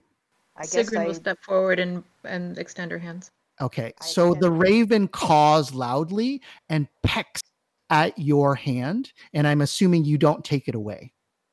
No, no, no. I hold. St- I hold. Still. So it tears into your flesh, and a little bit of the beak also kind of trails that little bit of blood. And coming out, stretching from your that wound, your blood begins to flow past the bird and actually starts to flow in a little trail all the way going to Corwin, connecting with the area where he is bleeding from as well. You do anything to stop it. no, I allow it. Okay, what about the rest of you? I hand. I Hello, do the it- same thing. Anybody not? No, I do it too. Okay. So basically, that ritual is kind of repeated. And basically, he has pulled and extracted from you a little bit of your blood, which binds with him, his.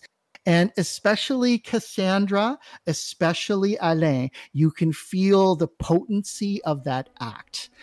in anything that involves ma- magic and ritual and energy, blood is the most powerful. And when you swear it, and the blood of family is even more powerful. So now all of you inextricably have given of your blood, and it is bound in word, in deed, and in oath into his. And it seems to coalesce into a tiny gem, which he then holds. And basically, he kind of palms it, and you feel that it kind of disappear.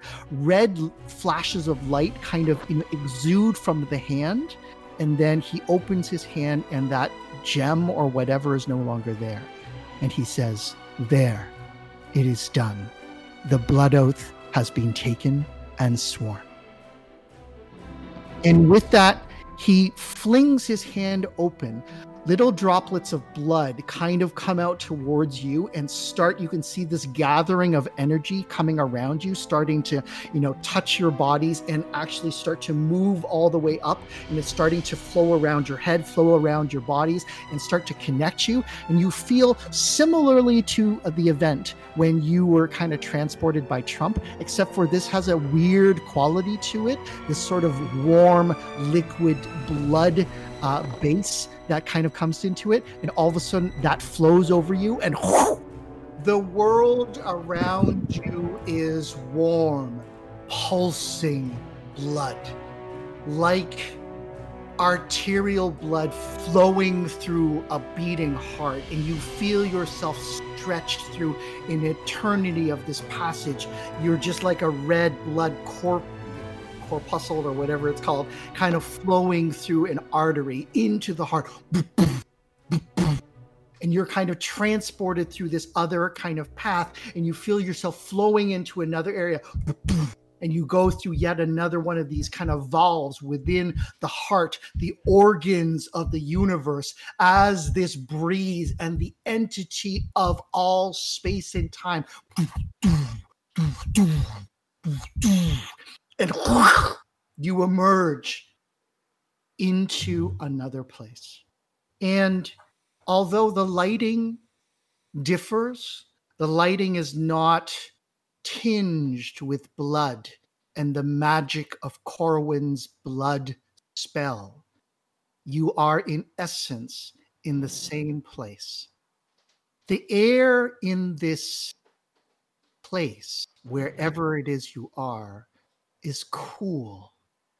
The air is still, almost stagnant. And you think and you feel like you are deep underground.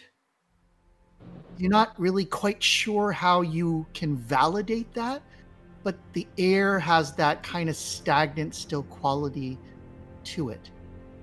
But shining subtle, insistent, brilliant, and powerful in front of you is this circular tracing. Silverish, tinged into gold, flowing and brilliant light curving around a mandala that is carved by light and power into the center of this chamber. You stand each on the periphery in the shadows which are cast from reflected light of the pattern off of the sides of this subterranean chamber.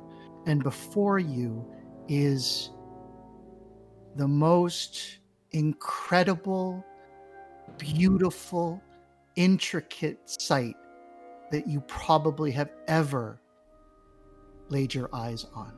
Alain, in all of your training, your exploration of Trump, your artistry, your sorcery, your magic, you haven't seen anything with this level of intricacy and solidity and power.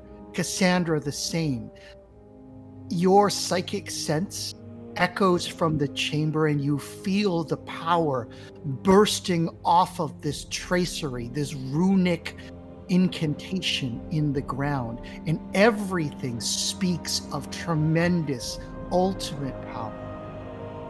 The twins, you also feel this deep in your bones, in your blood, in your shapeshifters' bodies. You can feel the pulse of this pattern beating like a heart and flowing into your soles of your feet, and you feel it echo throughout you.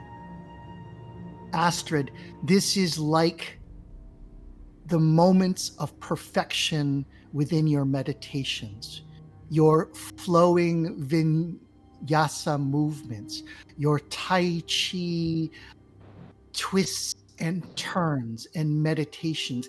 And it is deeper and greater and more inspiring than all of these experiences put together, concentrated into a thousand times. And it gives you that sense of just oneness with everything. In the center of this tracery, in the center of this pattern, is a single spear of light, a silver blade of ultimate perfection. The glint of something red and jewel like at the center of the hilt, flashing. So, all of you kind of stand within. Again, the pattern kind of pulses with its own life, its own spirit, and its energy. And you can feel it everywhere and you hear in your mind the echo of these words. Once you walk on the pattern, once you set foot, if you stop, you die. Okay, I'm going on. I Okay. walk forward. All right, so now um, l- I'm, I'm going to take this down in terms of the order. So the first person I heard going on is Cassandra. Next is Alain, I think it was. Yes. Okay, Sigrun will be right there. Sigrun is third. Uh, Tycho's next. Tycho. Astrid or Leah? Does um the Sorrel want to go with her brother? Yes. yeah, I'll definitely be on the heels of Tycho because that seems like Then something I'll- would do. I'll follow Sorrel then. So you're kind of last to kind of step on the pattern. And what's interesting, especially Astrid, I will describe this to you. Each of your cousins, your companions, your siblings in blood step onto the pattern. And as you see them step, the light flares over their bodies and actually seems to kind of shine upwards to the point where those flashes and the curtains of light, almost like the aurora borealis, seems to obscure their bodies.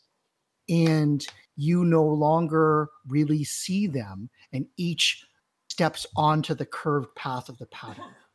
Cassandra, you are the first on, and with a flash of light, your legs begin kind of walking along the curved pattern. It is easy going. It is a fairly um, you know, mundane thing as you walk from one place to the other, and you hear, you know, the click and the echo of your footsteps that are kind of walking across, um, you know, this this silvery path. Um, can I ask, Cassandra, when you are a lawyer in Shadow Earth, what kind of footwear do you wear? Um, I would wear probably high heeled pumps. high heel pumps and as you do that your cl- your, your pumps clip you know a- across the walkway of the building where you do your legal work your offices in manhattan. Your offices in geneva. Your offices in london hong kong thailand bangkok. All of these places kind of merge into your one and you can see that some of your legal assistants your parallels your senior partners in law they all kind of you know look at you and they gesture as you kind of pass by and you go to the room where you are preparing for your latest court case and you sit down and begin to scribe your thoughts and your preparations for the trial is there anything in particular you wish to do I thought I had to keep walking. So why would I Oh. be sitting? well you are seated inside of your office chamber and then there's a knock on the door, and one of your um, your most trusted paralegals, Mai Chen, she kind of walks in with carrying a huge bundle of books, and she kind of hands them to you, ma'am. This is the uh, evidence for the fifth uh, portion on this one.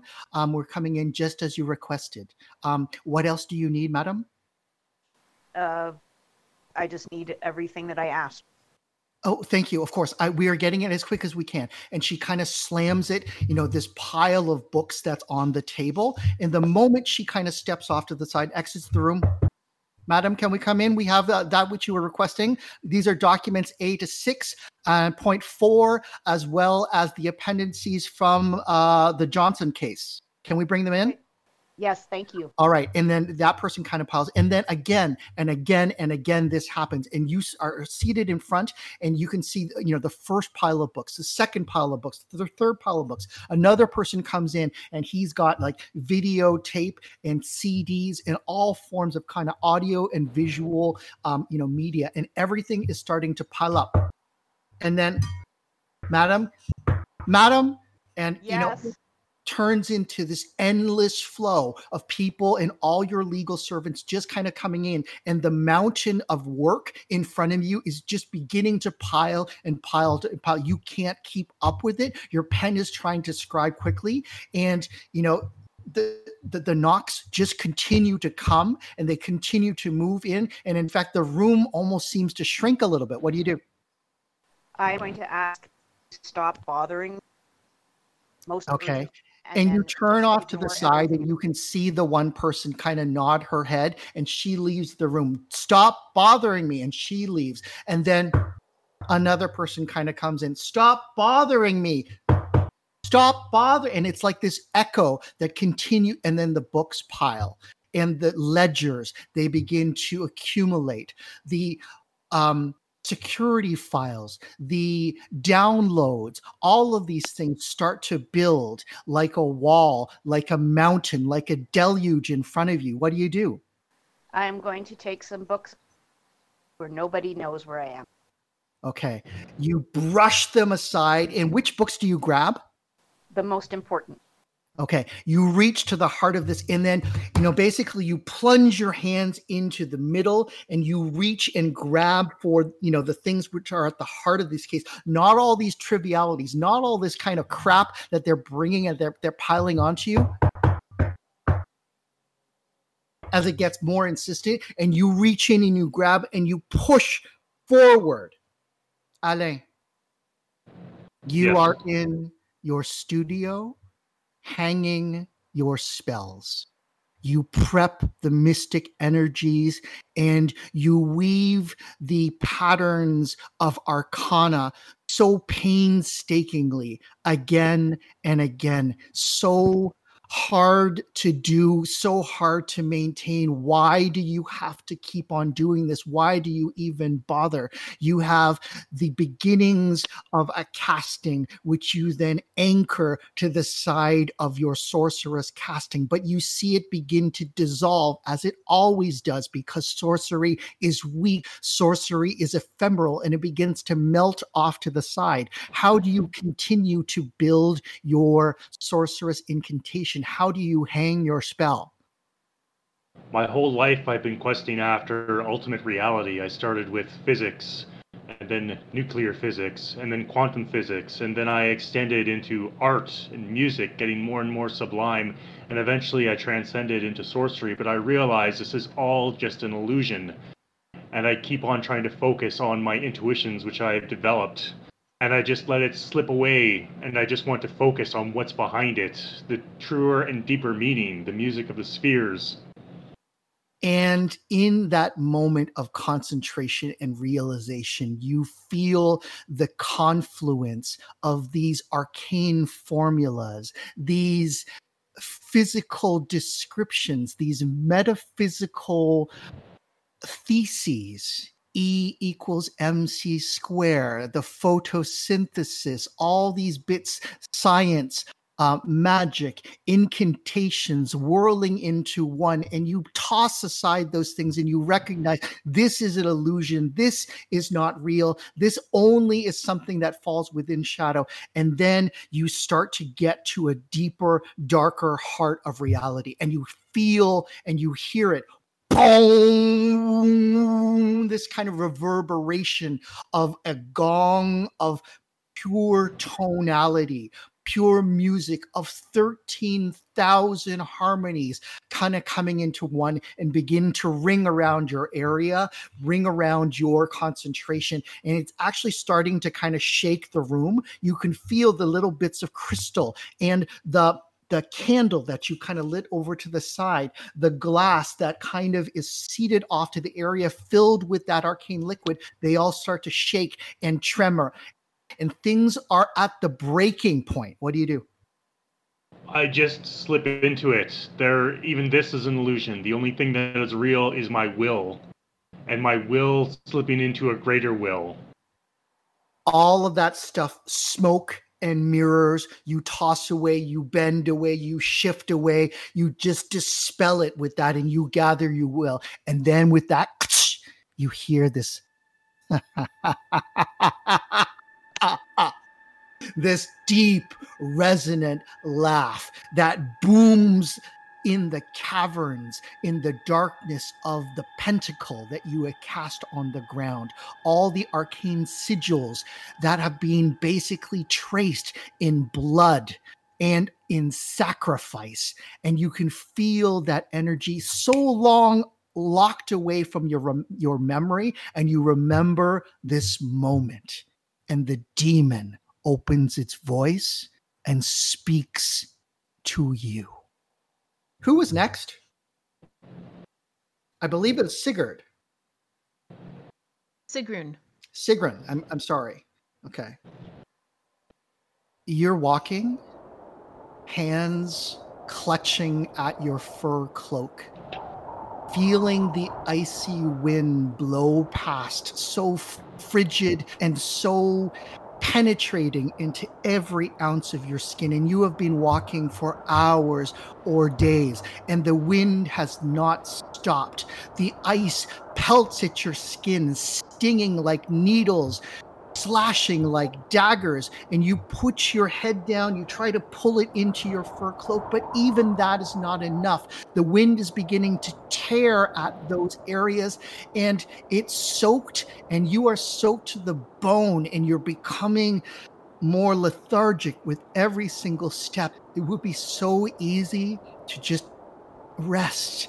And, and you want to so badly, and your hand almost frozen solid to the pommel of your sword as you put one foot before the other, put another one, and then your leg and your foot, your ankle, your thigh sink deep into the snow, and it's so hard to move. What do you do? I invoke my power word, Sin Eringer, because I know I cannot give up. But you've done that so many times. How many times in the past hour? How many times in the past day have you summoned that reserve of psychic strength to give you that extra burst of something? And it's flagging. You don't know if you could pull it again. You don't know what that's going to take out of you. Wouldn't it be easier just to lay down? God, God, and you know what? The thought of that it makes you warm and you you just every ounce of your being is longing just to go to sleep. What do you do? I resist it. I resist i resist I, and i just keep resisting. It's in my nature to to resist even though it would be you know calling me to to to yield. I i i, I just continue to resist that's easy to do. That is what you have always done. It is strength against strength, against strength, physicality against physicality, against physicality. The warrior's intellect, the warrior spirit, striving to maintain that which allows them to take that next step forward. But you've been doing this for days. You don't even know how long. And you peer out into the windswept desert of snow and ice. And you think you can see before you some trembling mirage of light, of warmth.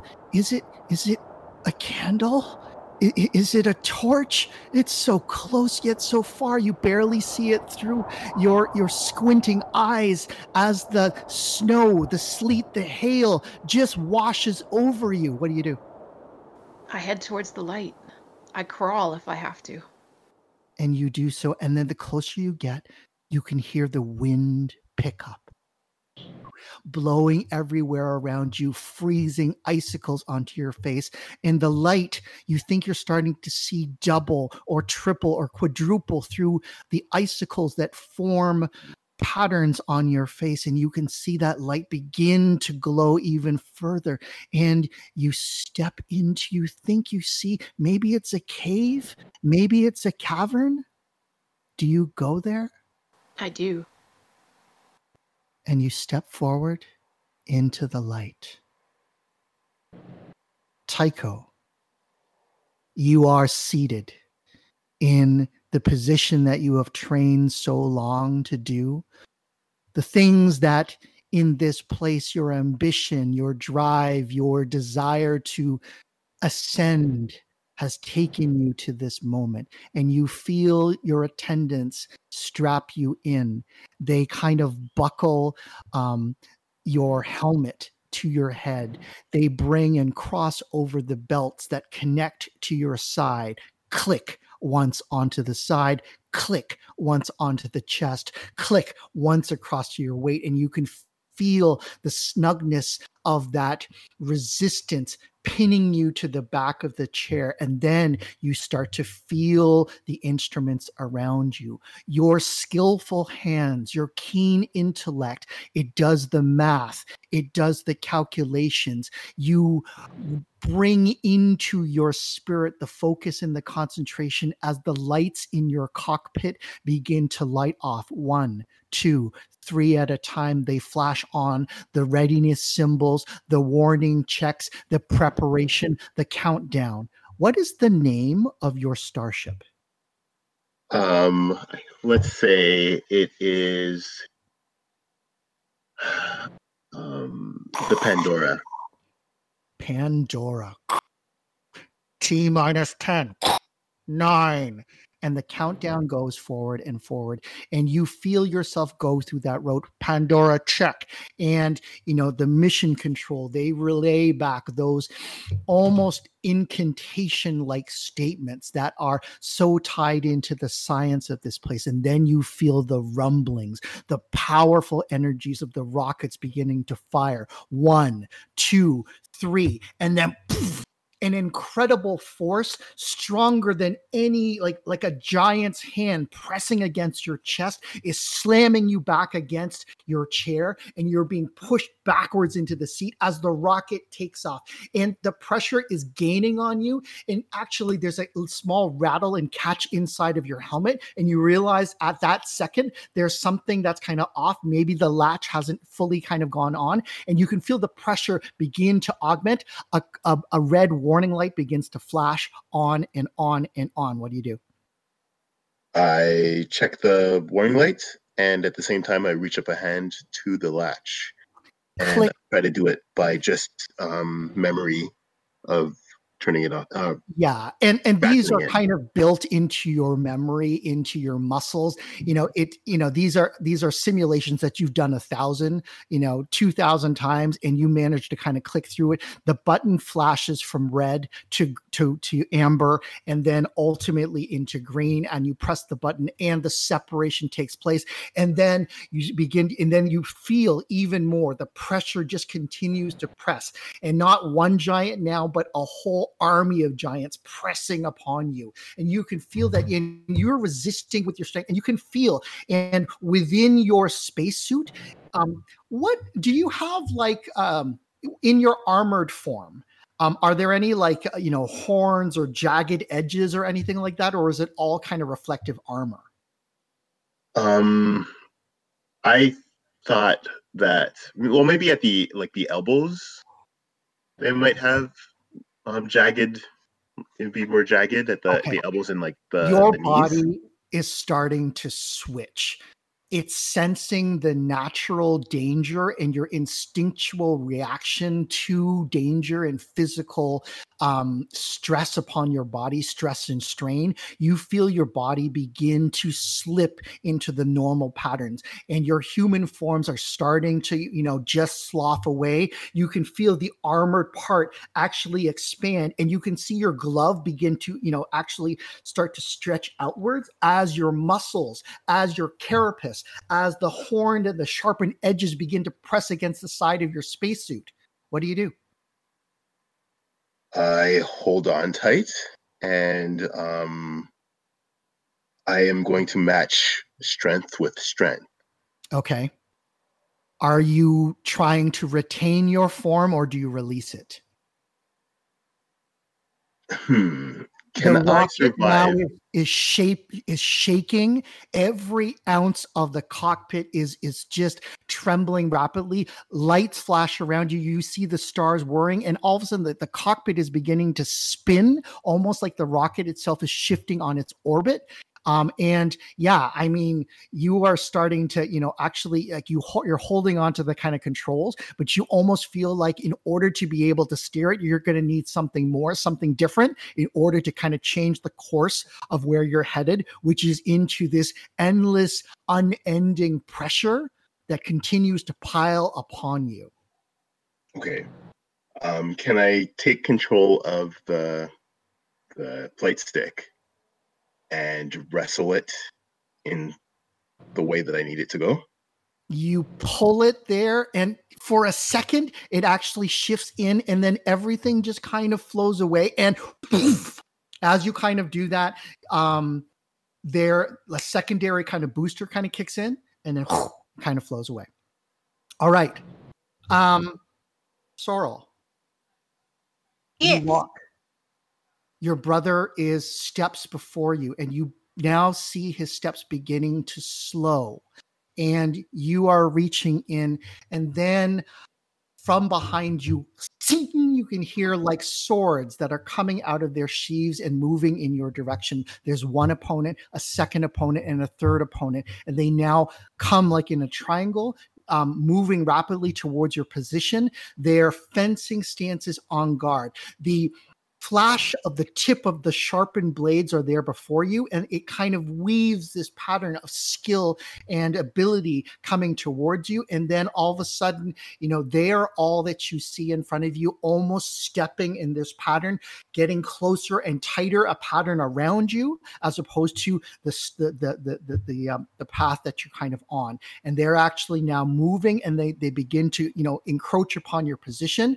And all of them say at the same time en garde what do you do I face them. I take my stance of my own and I draw my sword. As soon as you do that, you can feel the ground around you begin to erupt, almost like these tendrils of energy kind of flashes up. And where your feet kind of solidify into that stance, the on guard position, as your opponents encroach upon your area, you feel almost like your feet begin to be encased in ice or crystal, and they're starting to flow up. Your feet start to become imprisoned in this matrix of crystal and energy. And these creatures come towards you. Two of them are kind of off to the side. You have another one which is in front of you, but you are kind of starting to be fixed in position. What do you do? I try and take a step forward, both to release the crystal at my feet and to stab at the opponent in front of me.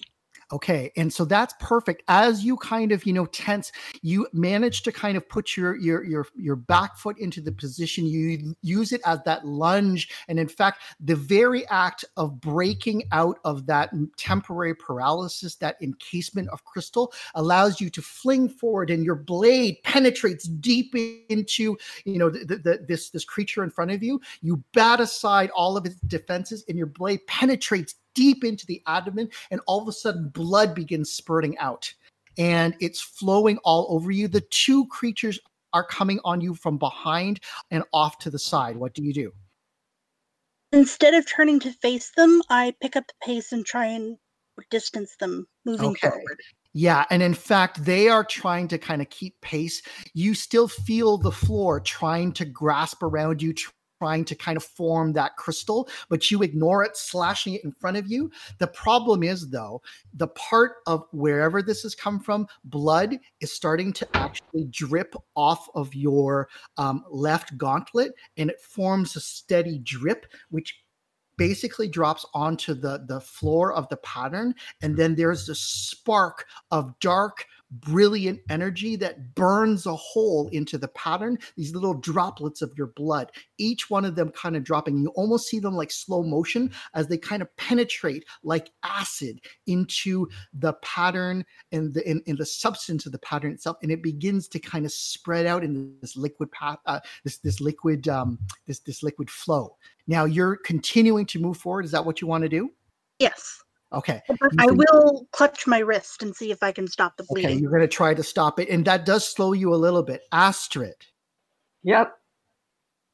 your yoga training, your martial arts training teaches the principle of constant flow and constant motion. Your instructor in front of you, that calm yet insistent presence that pushes into your form and you can feel yourself beginning to yield. And in almost like a circular like motion you begin kind of pushing. And you know that if you extend your energy and you tense up for even the slightest second and you don't continue that flow you actually lock yourself into a position where your opponent could take advantage of you they could pull you off to the side or they could push you or they could unbalance you. So this dance that you're in, this flow, this pushing hands, is this elegant and esoteric sense of movement and exchange in opposition and and counter opposition to each other as you kind of you know push around the side of the edge of the mountain to which you have both kind of climbed. Now you are starting to kind of move in that direction and then you know she pushes downwards into you and you kind of flow upwards and you let that kind of release and she's now coming back around and you can feel the gathering of her energy begin to penetrate towards the center of your body. What do you do? Uh, I just uh, try to concentrate on keep uh, keeping the movement flowing and focus more on the movements and trusting uh, the movements to um, to maintain the energy. Okay, so as that push kind of, you know, extends into you, you blend into it, slipping yourself an elbow here, a shoulder there, a knee into that position. You kind of lock for a second and flow around that. She flows into you, equal skill matching, equal skill. And then you realize that this is continuing. And then, you know, in fact, the constancy of your movement is actually stasis in of itself and you realize and you can see in the periphery you can see your cousins moving ahead of you. Whereas you flowing into this point of continuous perpetual motion are locked in place in a spiral of never ending perpetual motion. You see Cassandra begin to break through some sort of barrier that flashes up in front of you. The Viking warrior, she, you know, brings down her blade upon something which shatters into glass and she kind of steps forward. And then even Alain, he's doing some weird thing with his hands and he begins actually floating into the air. All of your cousins going through this and moving forward, yet you in your perpetual motion state, you're stuck, you are fixed, you are not moving. What do you do? I'm not moving in movement, so I uh, stop moving. I close my eyes. I take a deep breath, and uh, I close my eyes so that I don't focus on what's going on around me. And um, I change my movements and try to move towards where I felt my cousins were.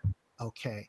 With that, that change in the perpetual nation of what you did, crash. and then each of you in in your own way released past the first veil, which seemed to be almost an impossibility of a blockage.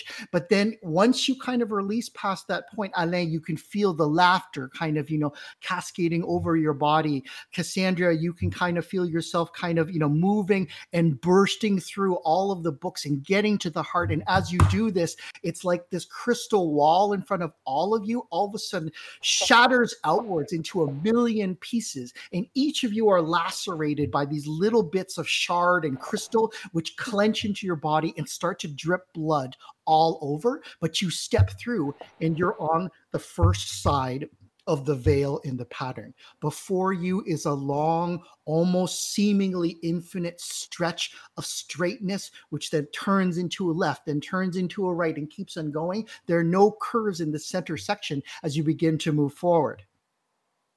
Alain, the laughter courses over you, and this deep, dark, and powerful voice resonates into you and says, I am Strygalldwir. Use my name, and I shall eat your heart, sorcerer. What do you do? I just focus on myself. I know this is just me. This is just all an extension of me. And I just focus on my will. Is that And I what you clench down. You think that I am an illusion, a fabrication of your mind, and I do not exist outside of you? How arrogant, Amberite, Princeling! You have summoned me before. You just forget. Because you always do, looking so deep into your own reflection, admiring your ability, your strength in your ego, in your pride. But you forget why you are here, why you have risen to success. You owe it to me. I try and ignore it. I just I focus on myself and I focus on my will. I think of the music I have done in the past. I focus on my intuition and my passion, how much I have longed for this, and I just let my passion and my desire just strengthen me and try and push through. Fool! You think you can continue to retreat into yourself and that this will save you? You need allies, Princeling. You don't even begin to understand the depths into which you tread.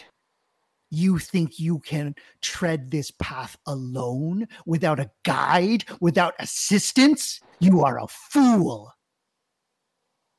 His hands reach out towards yours. You can see his bat like wings in the smoking forms of shadow and darkness and flame begin to extend all along that clawed limb, which stretches out almost human like, reaching upwards, offering its help, its succor.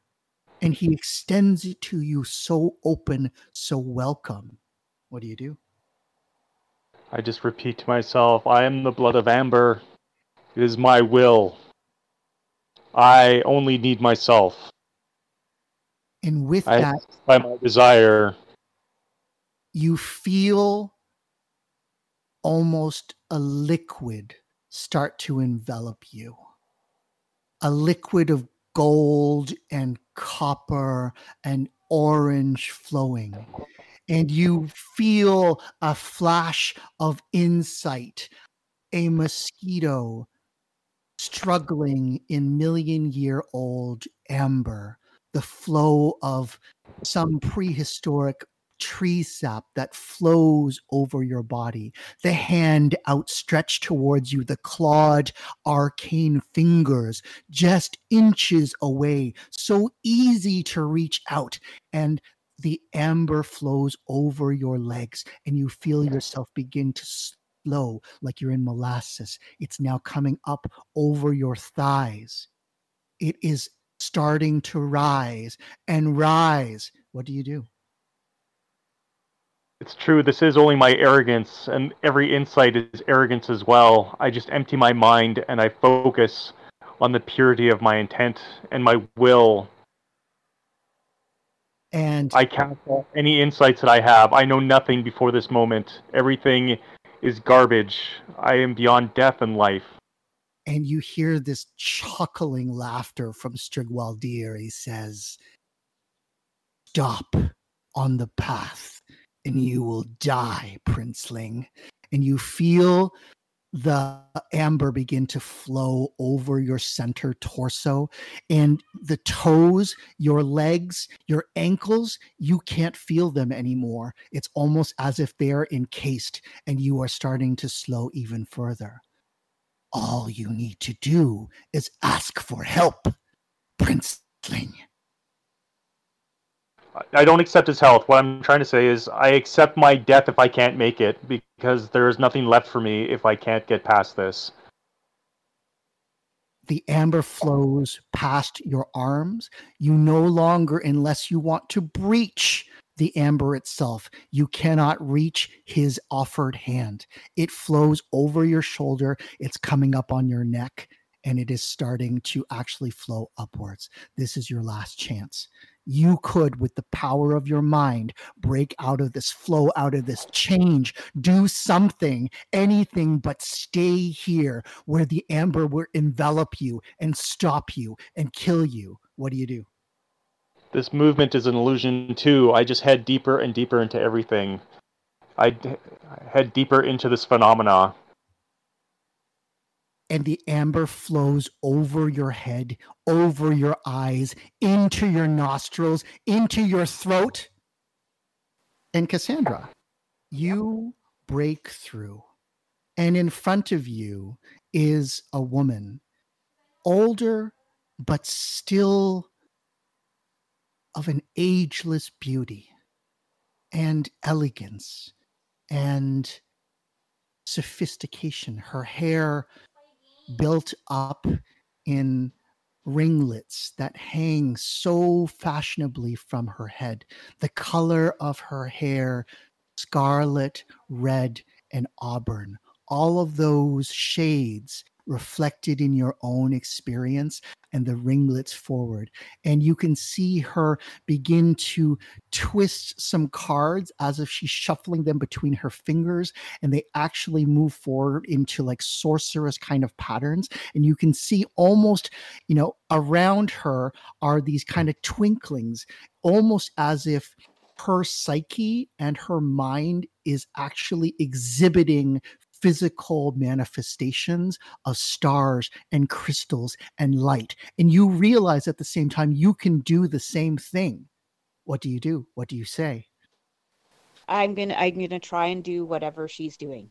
Okay, so you match her and um it's almost like you kind of make that connection with her and her green eyes bear into yours and your emotions come you know, so close to her own. Now you can see that her skill level is far, far beyond yours, but you match and you learn and you do what you have always done, excelled by being able to mimic and absorb and understand.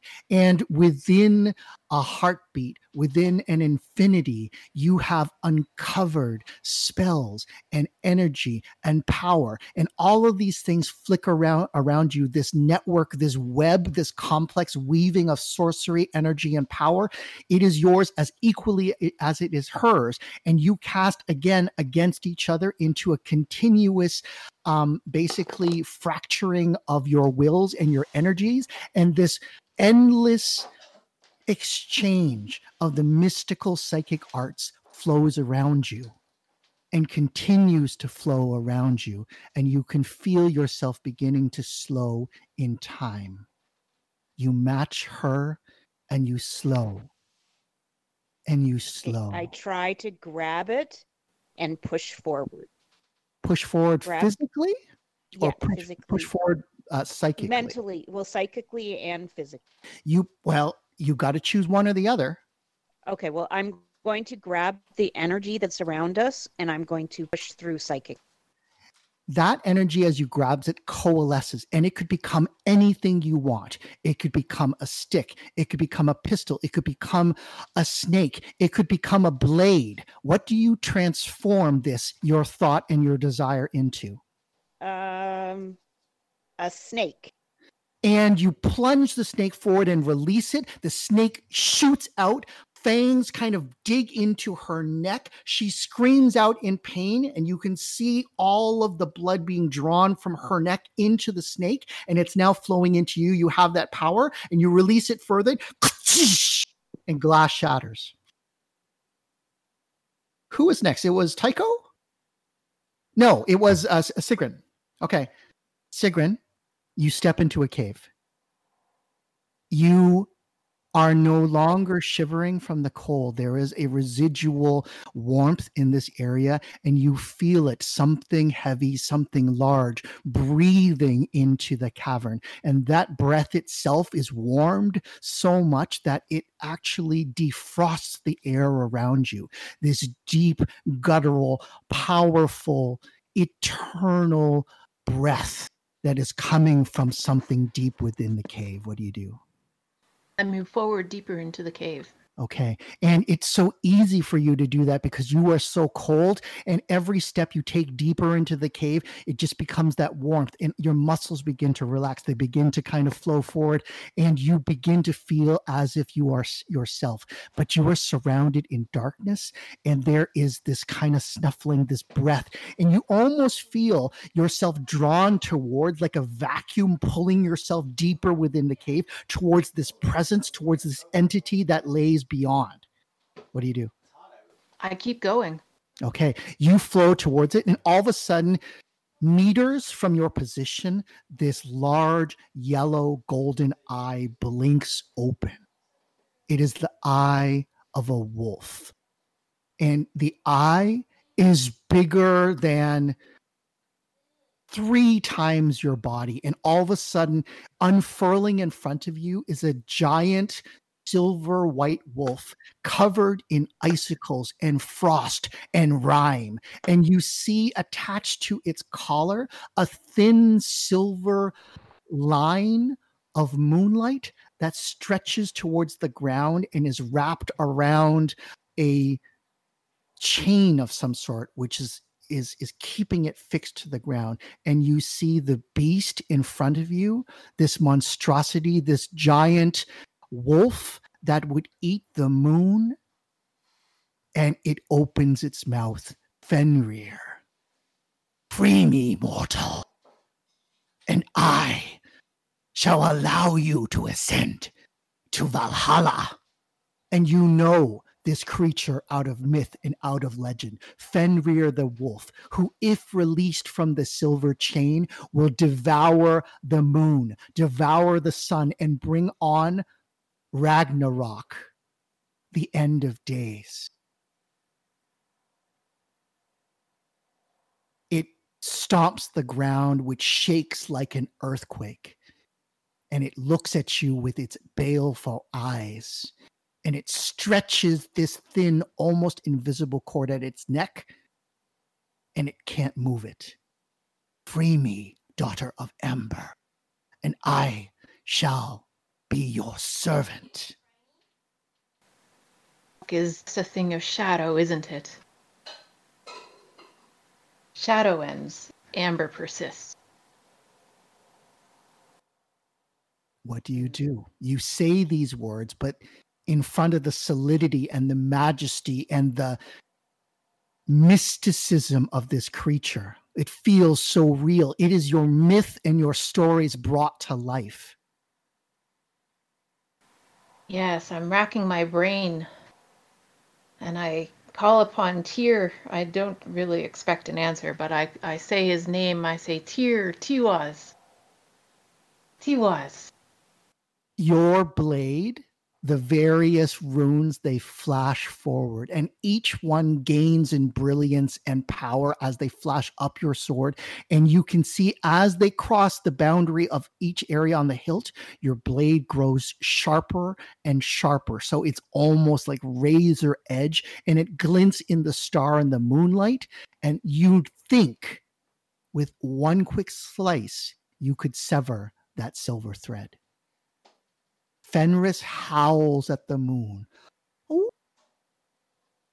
And the power of that crosses worlds and enters into your body, the power associated with that, this creature out of legend. I feel Help. it come through me, this power, and I get the taste and I and I know I want more. I know that there is no going back from here. And I take I take my sword and I break the chain. And with that moment, fate unfurls. And with a cry of victory and relief, Fenris breaks through the cavern, and you can see his form begin to grow and grow and grow. Everywhere around you, rocks and ice and stalactites are crumbling around you as you stand within your decision and your fate. Tycho and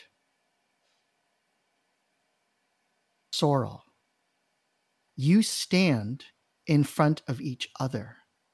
Sorrel in front of you, blocking your path, is your brother in full form, full armor. He stands before you, blocking your path, trying to interpose himself, thinking though he was born after you that somehow he has the right to stand before you, to come first, to try and better you. And that scene flips, and you see her in her serpentine scales, the fangs of poison and reflective energies, Tycho. And again, you almost feel the edge of that sneer, that arrogance that has always come from her, even though she pretends otherwise and pretends to respect you and to support you. You know that she always came first in your father's eyes, how he always knew that you were the lesser of the two. And you stand before each other, ready and poised, stuck in this moment. What do you do? I say, has it come to this, Sorrel? And Sorrel, what do you say? If you stay in my path, perhaps it has. Well, well, then I guess he says with a resigned shrug. I I guess it has. And he gets um, into a combat pose. He flows into his combat form, and somehow in this place, augmented by the ultimate power of this energy around him, he is more fearsome than ever. It is beyond the combat form, it is the truth, his essence, his true form. Duan, what does that look like? Um, are we talking about what form are we talking about? Oh, I'm talking about your ultimate form, the ultimate physical expression of everything that is your powerful, that your, power, your nature, and your essence. Hmm. What do you show to your sister who stands trembling, a coward before you? I think that um, it's similar to his his beetle beetle-ish rhino beetle form, Okay. but um, that it has wings Okay. and it has like four wings that are kind of that that come from the from from my back Okay. and I'm surrounded by kind of this glow, glowing golden halo. Um, and and my armor is is more rough and spiky, Yep. and um, altogether I look more menacing, Yep. but also but also more uh, um, like regal and awe-inspiring. Mm-hmm. Mm-hmm. Mm-hmm. So Okay.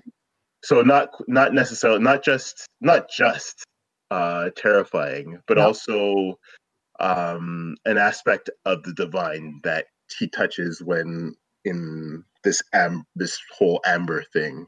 Absolutely. And all of that is kind of amplified. There's an iridescence and a regal majesty that is reflected through your carapace, you know, past every single a- angle. And the light of this place almost kind of transforms it into these odd colored, almost rainbow shapes that kind of flicker and, and kind of bend past your body. Sorrel, what form do you take and what do you show this base creature, this insignificant insect that stands before you?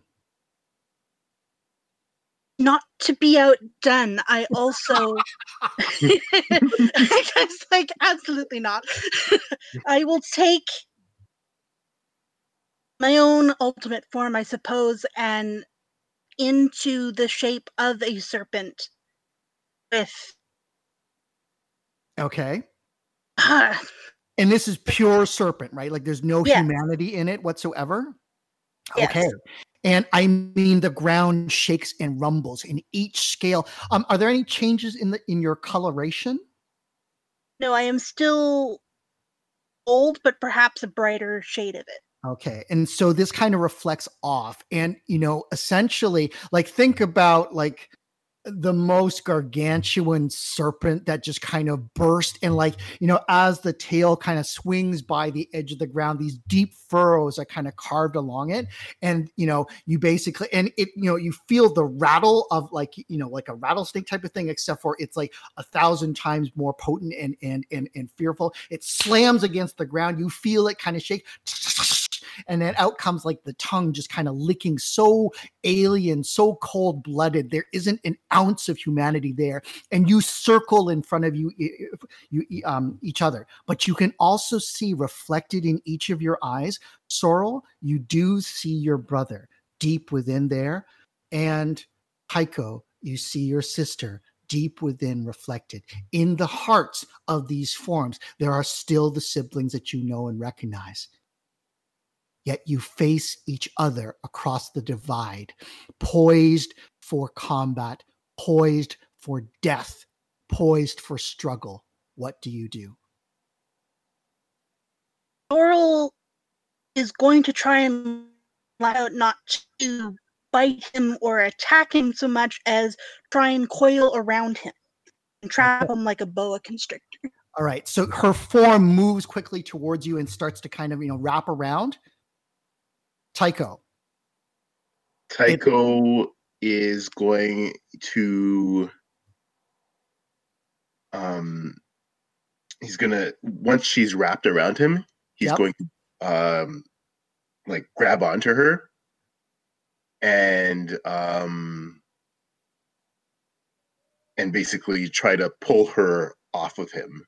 Uh S- So as this gargantuan battle kind of clashes in forth, your brilliant avatar form and hers kind of clashing together, you get the sense, Tycho, that she is somehow withholding and is being more cautious than she, you know, should have. It wasn't a full-on attack. She's actually, you know, taking it. And with that, there is an opening. There is a vulnerability that you can seize and you can take, and you are this close to being able to grab it. So you could continue your action, or you could basically take advantage and you know bypass and go for that point, that weakness, that vulnerability. What do you do?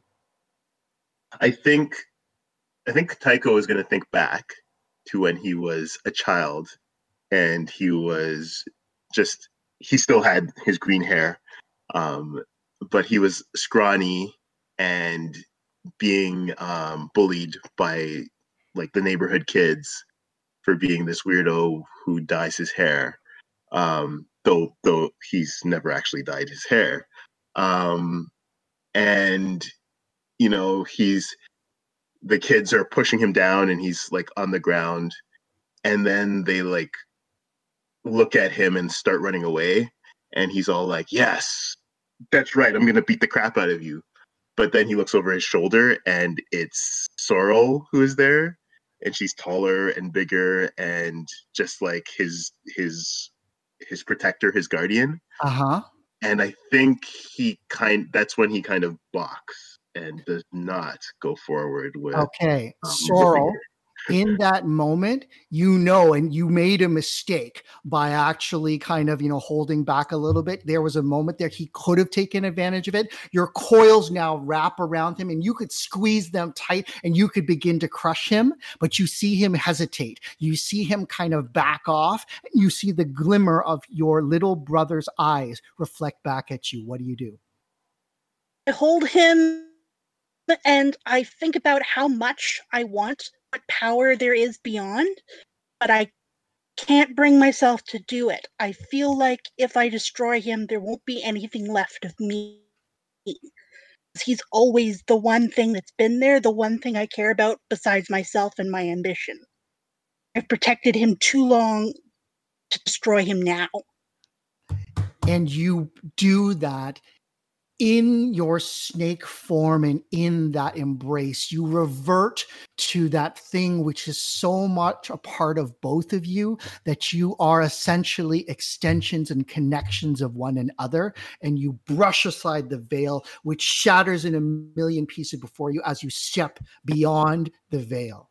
Astrid, you shift out of the position of that eternal um, motion and by changing that you actually shift that energy and it thrusts this your trainer kind of away from you.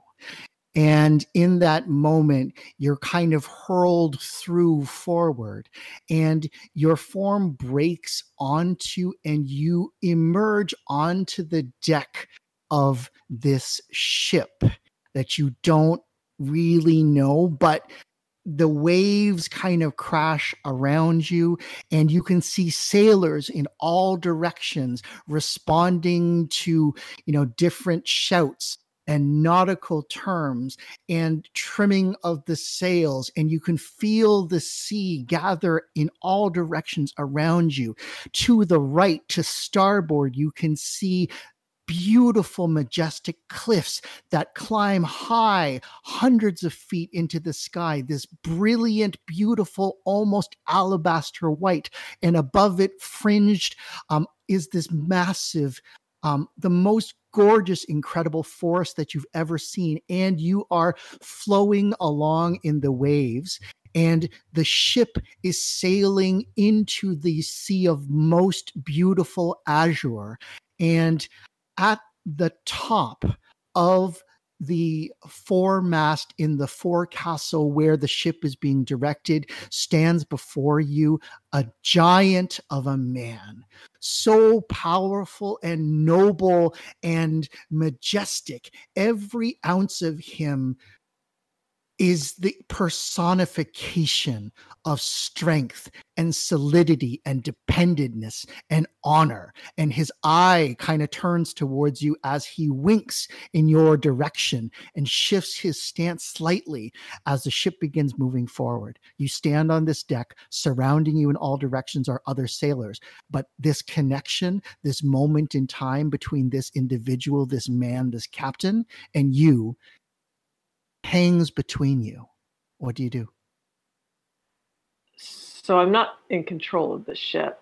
Do I feel like being on this ship is still like following the pattern or do I feel like it's a distraction? You know what? If you wanted to, you could be in control of the ship. He is standing at the prow. You are but a step away from going to the back where you could easily wrest control. These sailors, they are nothing they are ants. They are just minor shadows that you could brush away with not even you know the, the, the smallest of glances. You could take control of this vessel absolutely. What do you okay. want to do? that is what i want to do. I do not want to be distracted by the beautiful scenery uh, or just go along with the flow but i want to make sure i'm following the pattern and i can only do that if i'm in charge. Okay so you basically bolt up of the steps. You can see this other man all of a sudden his brow furrows in anger and surprise.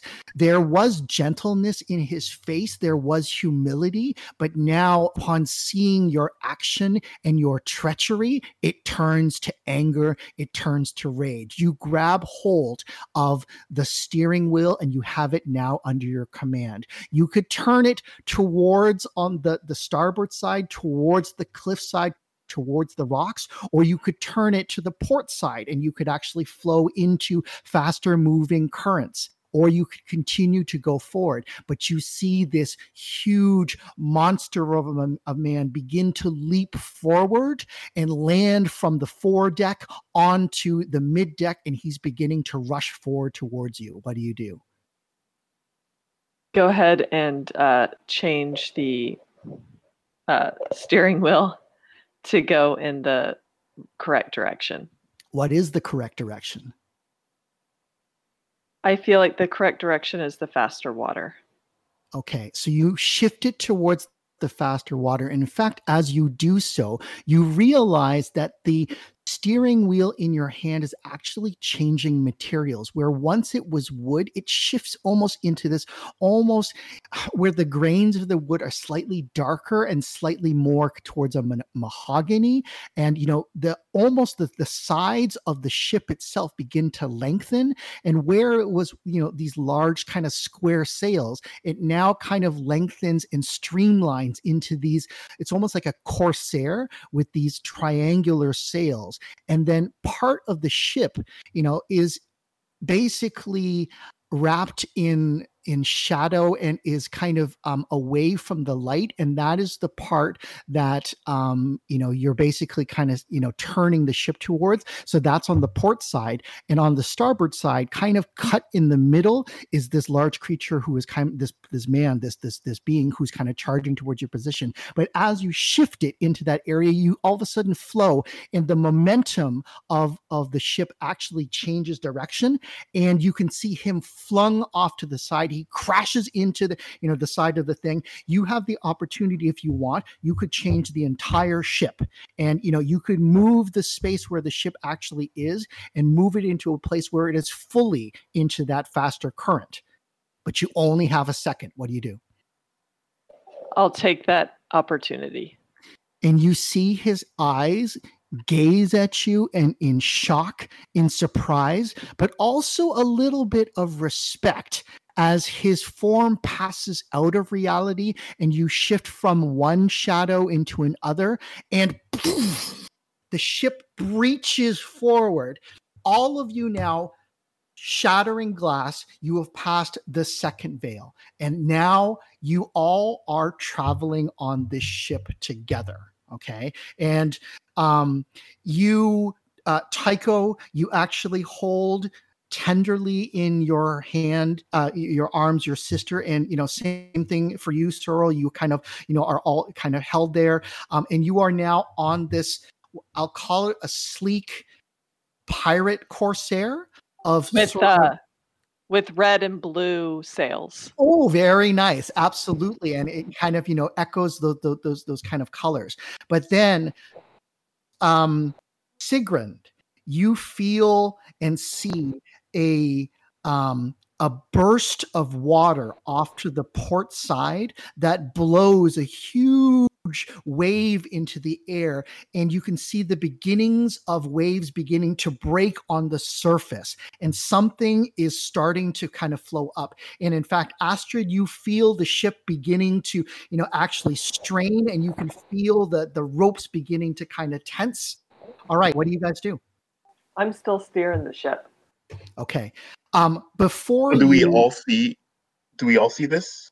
you all see this and in All right. fact in front of you there's sort of um again a waver you know when you see a mirage and it's like this hazy kind of you know movement and you're looking at it and things almost seem to shift that's kind of what you see before you there's definitely clouds and there's a cliffside off to you know off to the the, the starboard you're right but off to the port there's this kind of large wave that is starting to gather and starting to gather okay so i guess maybe help me uh, describe what each of you is doing in this particular moment Okay. I go as ship? far forward as I can. I just have my hand outstretched. Okay. And what are you trying to do exactly, Alain? I'm just focusing on the the area ahead of us. Um, I mean, if I I don't know what the front of a ship is called, is the prow or the aft? I'm not Yep, sure. prow. mhm. I'm just I'm in front of it. I'm accepting all this. I'm just yeah, I'm accepting the forward motion. Okay. And you see off to the, the the the starboard side there are jagged rocks that are now starting to jut and you can see like the the spray of the ocean water crashing and breaking against those jagged rocks. And you kind of shout out a warning and Astrid that's enough to kind of turn you just off to the side. As the whole boat kind of lurches you feel yourselves kind of pulled off as the the the, the prow of the boat begins tilting you know with the tension. A splash and plume of water just explodes explodes from the port side. Um, I'm going to go. Okay, Sigrun, what do you do? I'm quite at home on ships. I Yep. uh, I'm calling out for uh, for the rowers to row faster and to get some steering away from those rocks. I'm just hollering out orders and expecting them to be followed. Sigrun, you know that as interesting as this ship's construction is, it is not a Viking ship. This is not a ship that is intended for warfare and raids and the glory of the warriors. You could maybe direct how this ship actually manifests itself to become something which is much more in tune with your current nature and your beliefs and your experience. Is this something you wish to do? I hold tight to that vision, and I, I I know it so well. I've spent so much time on these uh, Viking ships. I just will it to be that way, so that I can command it and control it and steer us to safety.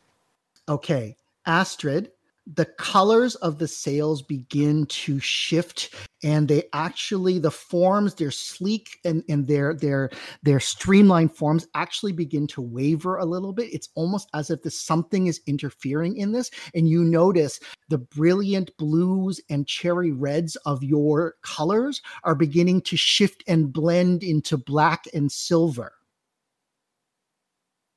Do you allow this Do I associate black and silver with Corwin, or do I know that these are um, Sigrun's colors? Well, I'm going to say this. You have seen those colors on Sigrun. You have seen these colors on Corwin. It could be one or the other. So I uh, resist it only a little bit, but Okay. instead, what I'll do is um, I'll just keep a little piece of the sail for my colors and let the rest kind of open up for anybody who might want to manifest their and in fact, as you do that, you know for a fact that those colors are Sigrun's. You know it with certainty. So you allow her the freedom to manipulate these energies, yes? Part I give her one sail and I'll keep one for myself. Okay, so the, let's say that you know the ship has three sails. So the first sail you're able to kind of manipulate um, their Sigrun, but the rest of the ship does not transform. Cassandra, Okay, so is there still water, like a big wave towards us? well now even in fact as you kind of uh, reach that, a massive, gigantic sea serpent breaches the waters, and it's like a humpback whale, except for it's the continuous, never-ending presence of this gigantic marine worm that breaches out of the water with a gigantic spray and lands with a huge splash. And the ship begins to kind of be you know tilt the other way. And actually starts to you know you could like two men are kind of flown off to the side and they fly into the waters. Other ones are being washed over by the force of the waves and the ship in fact is being torn and twisted in multiple directions. One is trying to kind of move maneuver uh, astrid's one but then there's the force of the waves that are slamming into the ship itself. It's starting to bend and creak. What do you do? I am going to try and think of calm sea with no serpent, and I want to direct the ship to that. Okay. Um you manage to kind of find a slightly different current that slips away from this area and although you haven't eliminated you know the path to the serpent itself it's still churning after you guys. You actually slipstream into another area and you flow into a slightly different um, bit but you know the ship kind of bounces and jumps and smacks into the water. Astrid uh no sorry we're already doing you. Sorrel Sorrel kind of pulls herself out of arms and goes to the edge and glares at the serpent. Okay. And the serpent it. is approaching. And in fact, even though Cassandra has managed to kind of, you know, create a little bit of a path, the problem with that path is that it was calm water, and the calm water has actually slowed the ship down. And now the creature is you know, basically cruising full on full speed. It does a dive, and you can see the water begin to split like, you know, like a worm carving through earth, except for it's now coming straight towards the ship. And compared to the ship, this is the world serpent. And Sigurd, this is Jormungandr. This is the world serpent out of myth and red legend that shall, you know, eat its own tail and basically swallow the earth. It is that in, which is moving towards you now. So Astrid, uh, sorry, not Astrid Sorrel, you glare at this creature, but it is way bigger than you, unless you want to become the serpent yourself. I think I would. All right you begin to kind of slip away and all of you you start seeing sorrel and you never have seen this before okay? Always before there was a certain amount of integrity that actually flows into her form and she you can see her shift from a humanoid or a human form into the snake or even into the snake itself but all of a sudden and Tycho, you see this with alarm. She is beginning to almost flow into like primordial ooze, like a protoplasm.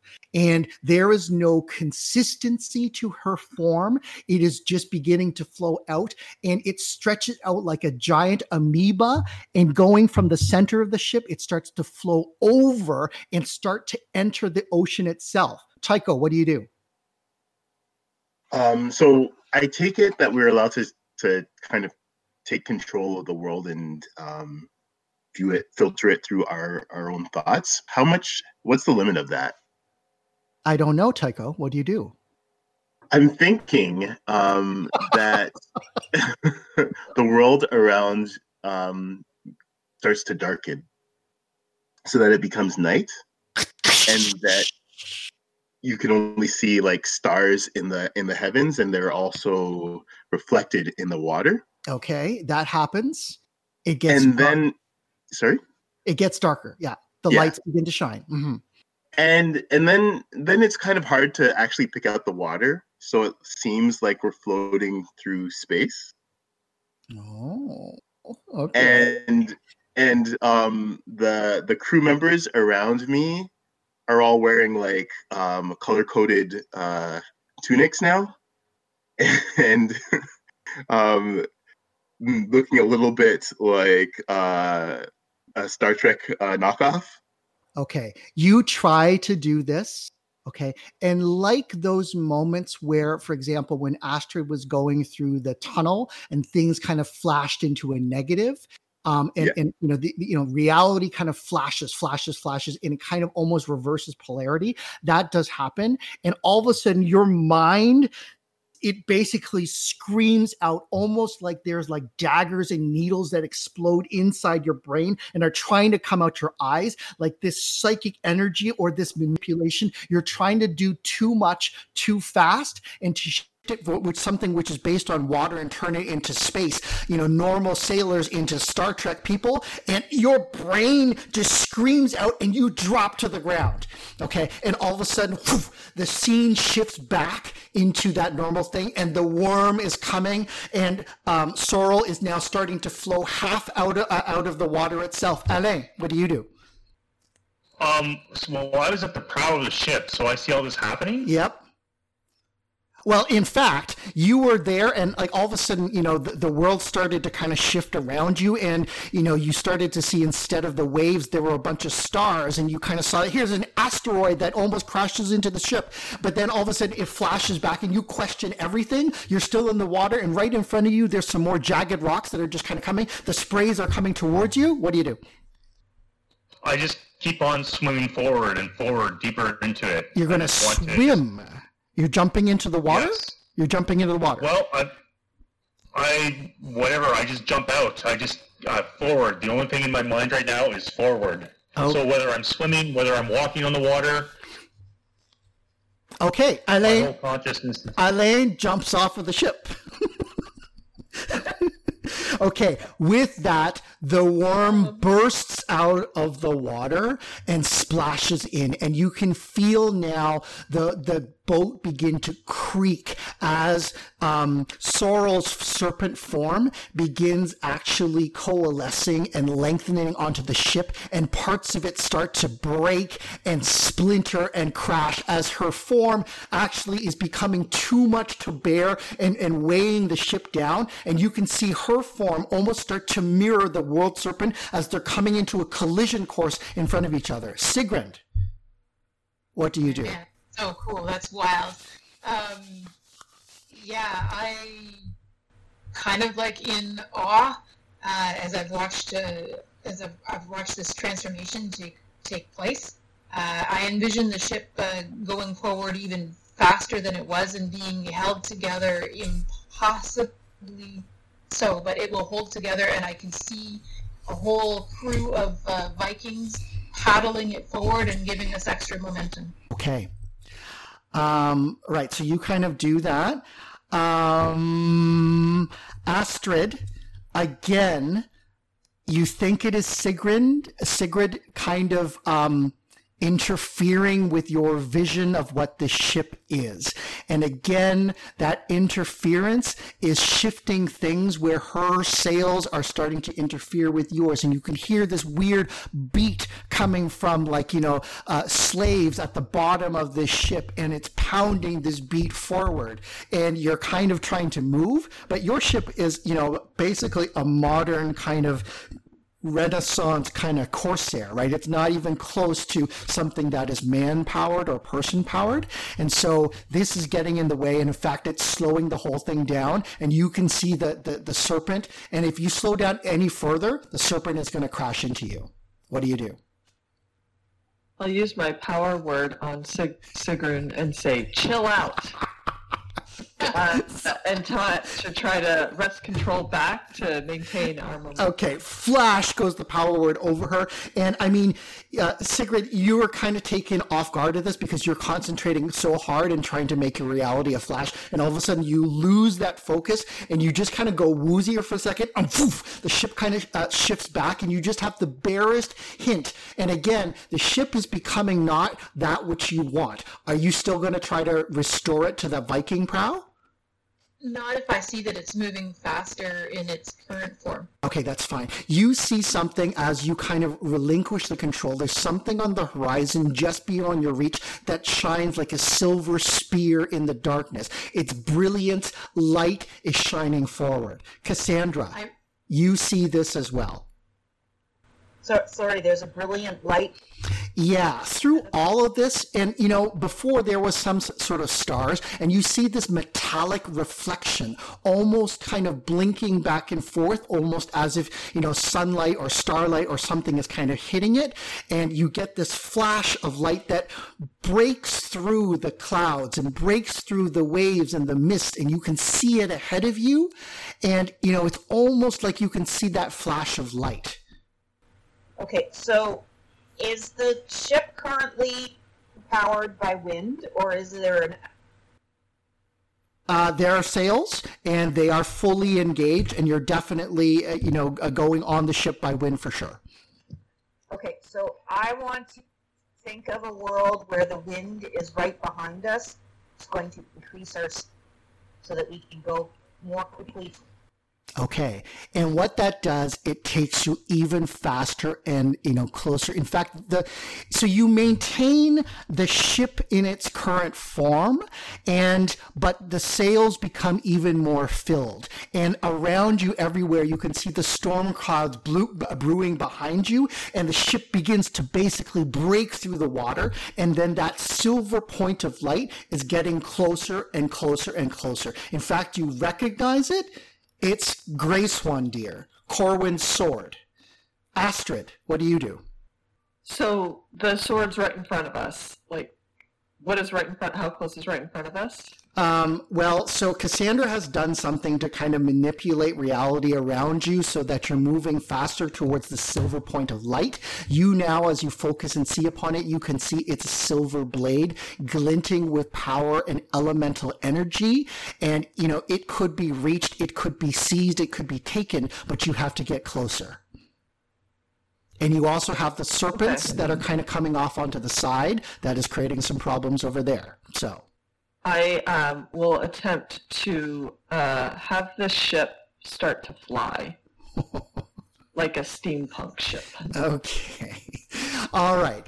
So, to just like get closer and closer to the light. Okay, so let's say that the back of the ship now, I mean, although it retains the sails, part of the sails actually kind of, you know, um, start to build themselves off of the side of the ship, and there's a bunch of kind of weird cogs and things like that. There's a bit of a rocket, um, you know, booster kind of thing, and almost these weird flappy wings things. So it's like the, the ship actually starts to go out of the water and it sails past. And, you know, with that, um, you have transformed the ship, but it still retains its essence as a ship as opposed to a spaceship. So that's kind of an intermediary, and you manage to kind of pull it forward.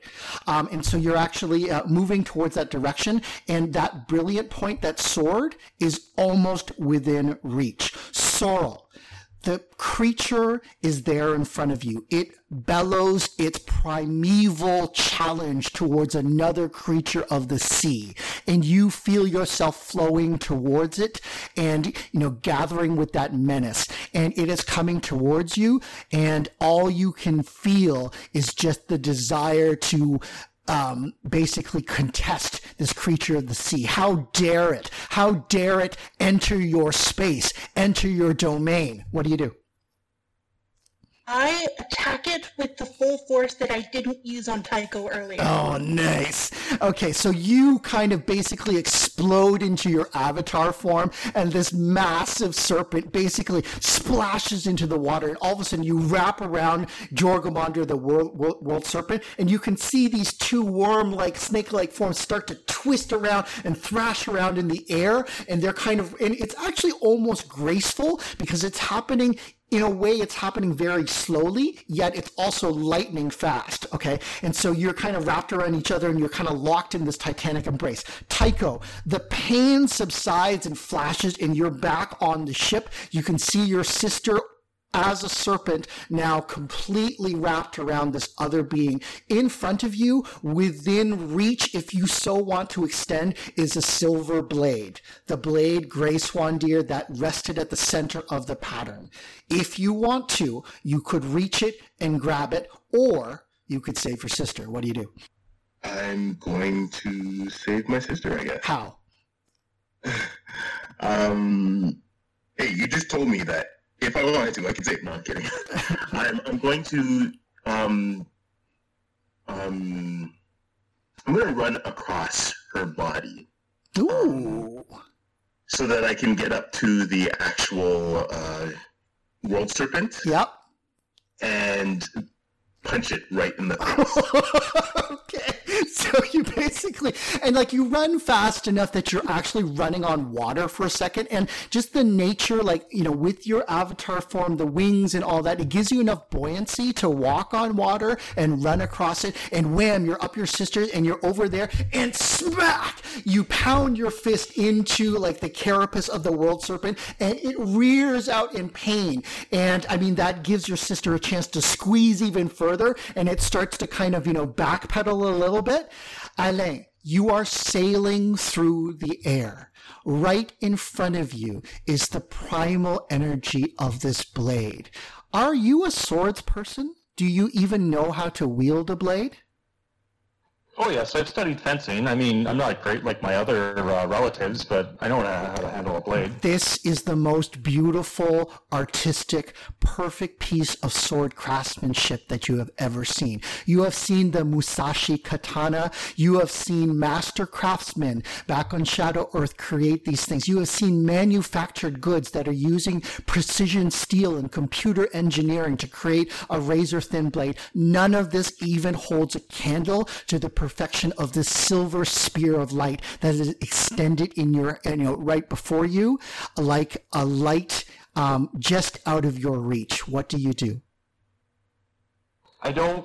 I just. I just want my destiny. I want reality. I want to go even beyond this sword. I just focus on all my Trump training that I've had and the the connection between reality and uh, just appearance and i just i just want to break through so badly i want to sum up my whole life and throw it behind me and just grab what's real Okay, so basically you don't want the sword, you kind of fly back. All right, Sigrun, you now see the sword kind of outstretched before you. And the same thing. You are a warrior. You have trained with every weapon under the sun. And this thing has a power that speaks to you. In fact, there is a sense that you can see that encased in the very design of the swords is that silver argent flame wreathed around ebony, your colors. And it would be so simple for you to grasp onto this thing, to claim it as yours. And, but it is not your blade. It is not, I'm sorry, I'm forgetting the name of it. And you know that if you were to take possession of it, it may forever change what you choose to use as a weapon. Do you take it? Perceive it as real and true, and not shadow. You're not sure. It definitely feels true. In fact, your own weapon, with all the sorcery and enchantment, seems to be pale compared to this. Yours is like a ghostly shadow, where this is solid metal, crafted, mastercrafted again and again. It's up to you. Yes, I'm just re- recollecting what uh, what Corwin said. He showed us the blade, and it seemed to be part of the deal that we struck with him. So it would seem to be logical that this would be a real sword. I think you're hesitating and not making a decision. No, no, she's, she's taking it. You gonna take it? Okay, it's yours. The sword basically sings in your hand, in your blade, and it flashes forward. And you know, you kind of raise it, and you can see starlight and sunlight and all those things gleam off of the side. Cassandra, you see her grab onto this um, weapon, and you can see it almost concentrate like a star. There is in the pommel of the blade a ruby multifaceted jewel that you can kind of see that pulses with power and blood and energy. And, you know, in that moment, you can see the intricacy of a pattern which is almost like three dimensional within it. That which she holds, okay, has more power in it than anything that you have ever been exposed to. The trumps even the pattern itself, like you don't understand it, but there's something even more solid in that blade. Do you let her take it? Do I sense that she is going? Is she going to help? No, is she going to it for herself, or is she going to use it to quarrel? You would have to make psychic contact to, uh, to, to be able to determine. You think, now she's a warrior. You don't know what she's going to do with it. Right. Um, how close am I to her? And You're at the same distance. You're at the, you're at the front of the ship. They're all kind of moving off to the side. You're not kind of fighting in the water. You're not like Alain, who is, you know, actually out of the ship itself. You could reach over and you could touch her. can I like reach over and the blade? You're trying to, you're trying to grab the blade. No, I want to touch her hand that is holding the blade, Okay. So You make contact uh, with her hand. and then I want you, psyche get an idea of what she is. Okay. Again, Sigrun, Cassandra has put that tendril of psychic energy and her mind is now burrowing into yours. You have the blade clasped within your hand and she is going to, you know, like, she's probably going to take it from you. What do you want to do? I want to, um, I want to stop her. Uh, I want to. How? I will do. Yeah, I'm just debating about throwing her off, or I'll say Thur- Thurisaz, and I'll um, uh, invoke the sorceress disrupt room uh, and uh, and I'll say, if you want to know something, ask me. Okay, so this this pulse of energy kind of travels up, and Cassandra just basically brushes it away. Astrid, what do you do? The sword is now within the warrior's hand. Um, basically, Sorrel has pulled the world serpent towards where the boat is now actually flying, and they're very very close. Um, you could move away from it, you know, to try and continue to escape, or you could direct the boat or your ship or whatever closer to maybe somebody could attack the world serpent and maybe you know uh, put an end to it. It's really up to you. What do you want to do? Yeah, I'm beginning to feel like this serpent is a problem, so I will do a hard uh, turn with the boat Okay. and uh, aim its cannons at the, the serpent. Very nice. Okay. So you do that. And I mean, your personnel, they kind of anticipate, and all of a sudden, fire! And like this volley of broadsides of cannon just kind of fire out towards the, the world serpent, and it smacks into it. And then Sorrel, that gives you the opportunity to tighten even more. And another one kind of hits. Um, Sorrel, it's weakening. It's starting to fall beneath the waves. You have dominance in your position over the world serpent now. What do you wish to do? I would like to bite it. okay. And then your your your teeth sink into its exposed uh, side and blood kind of spurts all over it. It starts thrashing about as the ship is kind of sailing around the side and you clamp your your jaws even tighter against it. It is struggling either further further. Tycho you're on top of your sister. You've just punched the thing. It is starting to thrash about. What do you do? Um, if it, is it trying to attack her at all?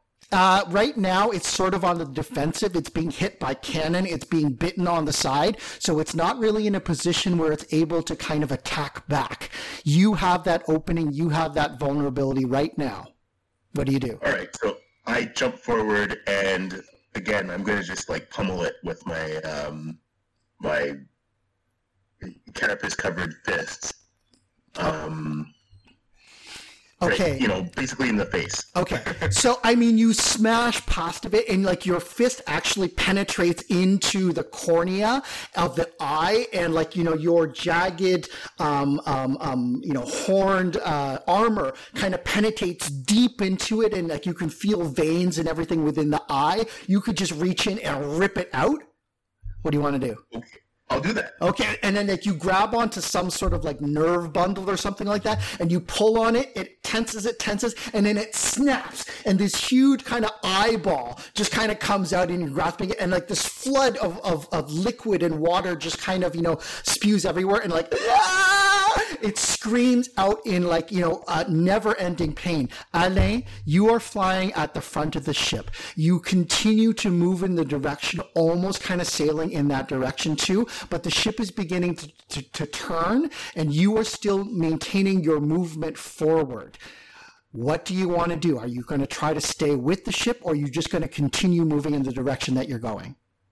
I'm just gonna Neo in the Matrix and just fly, fly forward. Okay. Fly faster and faster. All right. So it's almost like you tuck your hands onto your side and you kind of dive forward, and your momentum just carries you forward, even as the ship curves off port side and now is moving on a completely different direction. All right. Sigrun, in your hand is the blade. You have control over it for this small moment as you you basically scream those words into Cassandra who again is violating your mind. There are a couple things that you could do. You could attempt to attack her physically, but you realize you're going to have to contend with her psyche. You could drop the blade altogether and basically kind of capitulate or you could try to wrest it away and attack the snake. What do you do? I will wrest it away and attack the snake. Okay, Cassandra, you see that she has control over the physical blade and she intends to use it on the snake itself. She shifted away her aggression and her warrior's intent away from you, and it is now focused um, at the world serpent on the port side. Do you allow her to break away from your control? Yes, I allow her to break away. Okay, so Sigrun, you begin running off to the side as the ship is coming over. Astrid, you continue to maintain the course so that you would allow Sigrun to kind of leap off and basically, you know, attack the snake, or do you want to kind of move it in a different direction? Nope, keep going and keep firing cannons. Okay, that's perfect. Pow, pow, pow. And they all kind of smash into, you know, the face and the side. Tycho, you kind of drive your things in deeper. Sorrel, you squeeze even further. Um, and and then um, Sigrun, you land on top of the head. The gra- the brain uh, carapace is exposed, and you have this one instant, and you could plunge the blade b- blade into its brain and basically end its end, end its existence. What do you do?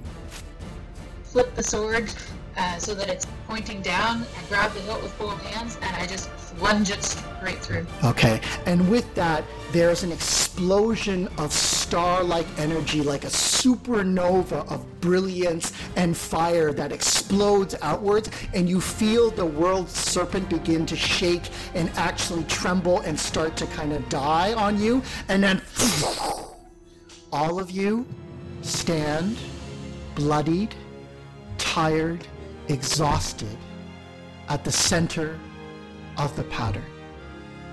In front of you, clutched in your hand, Sigrid, is Grayswandir. This katana, this sword of ultimate creation, of perfection, and all that is there. And you stand all at the center of the pattern. And you know from this point, you could go wherever you want. You can teleport yourself to the place that you desire to go. But I will say this the one person who is not there is Ale. He is nowhere to be seen. And with that, we will end our session.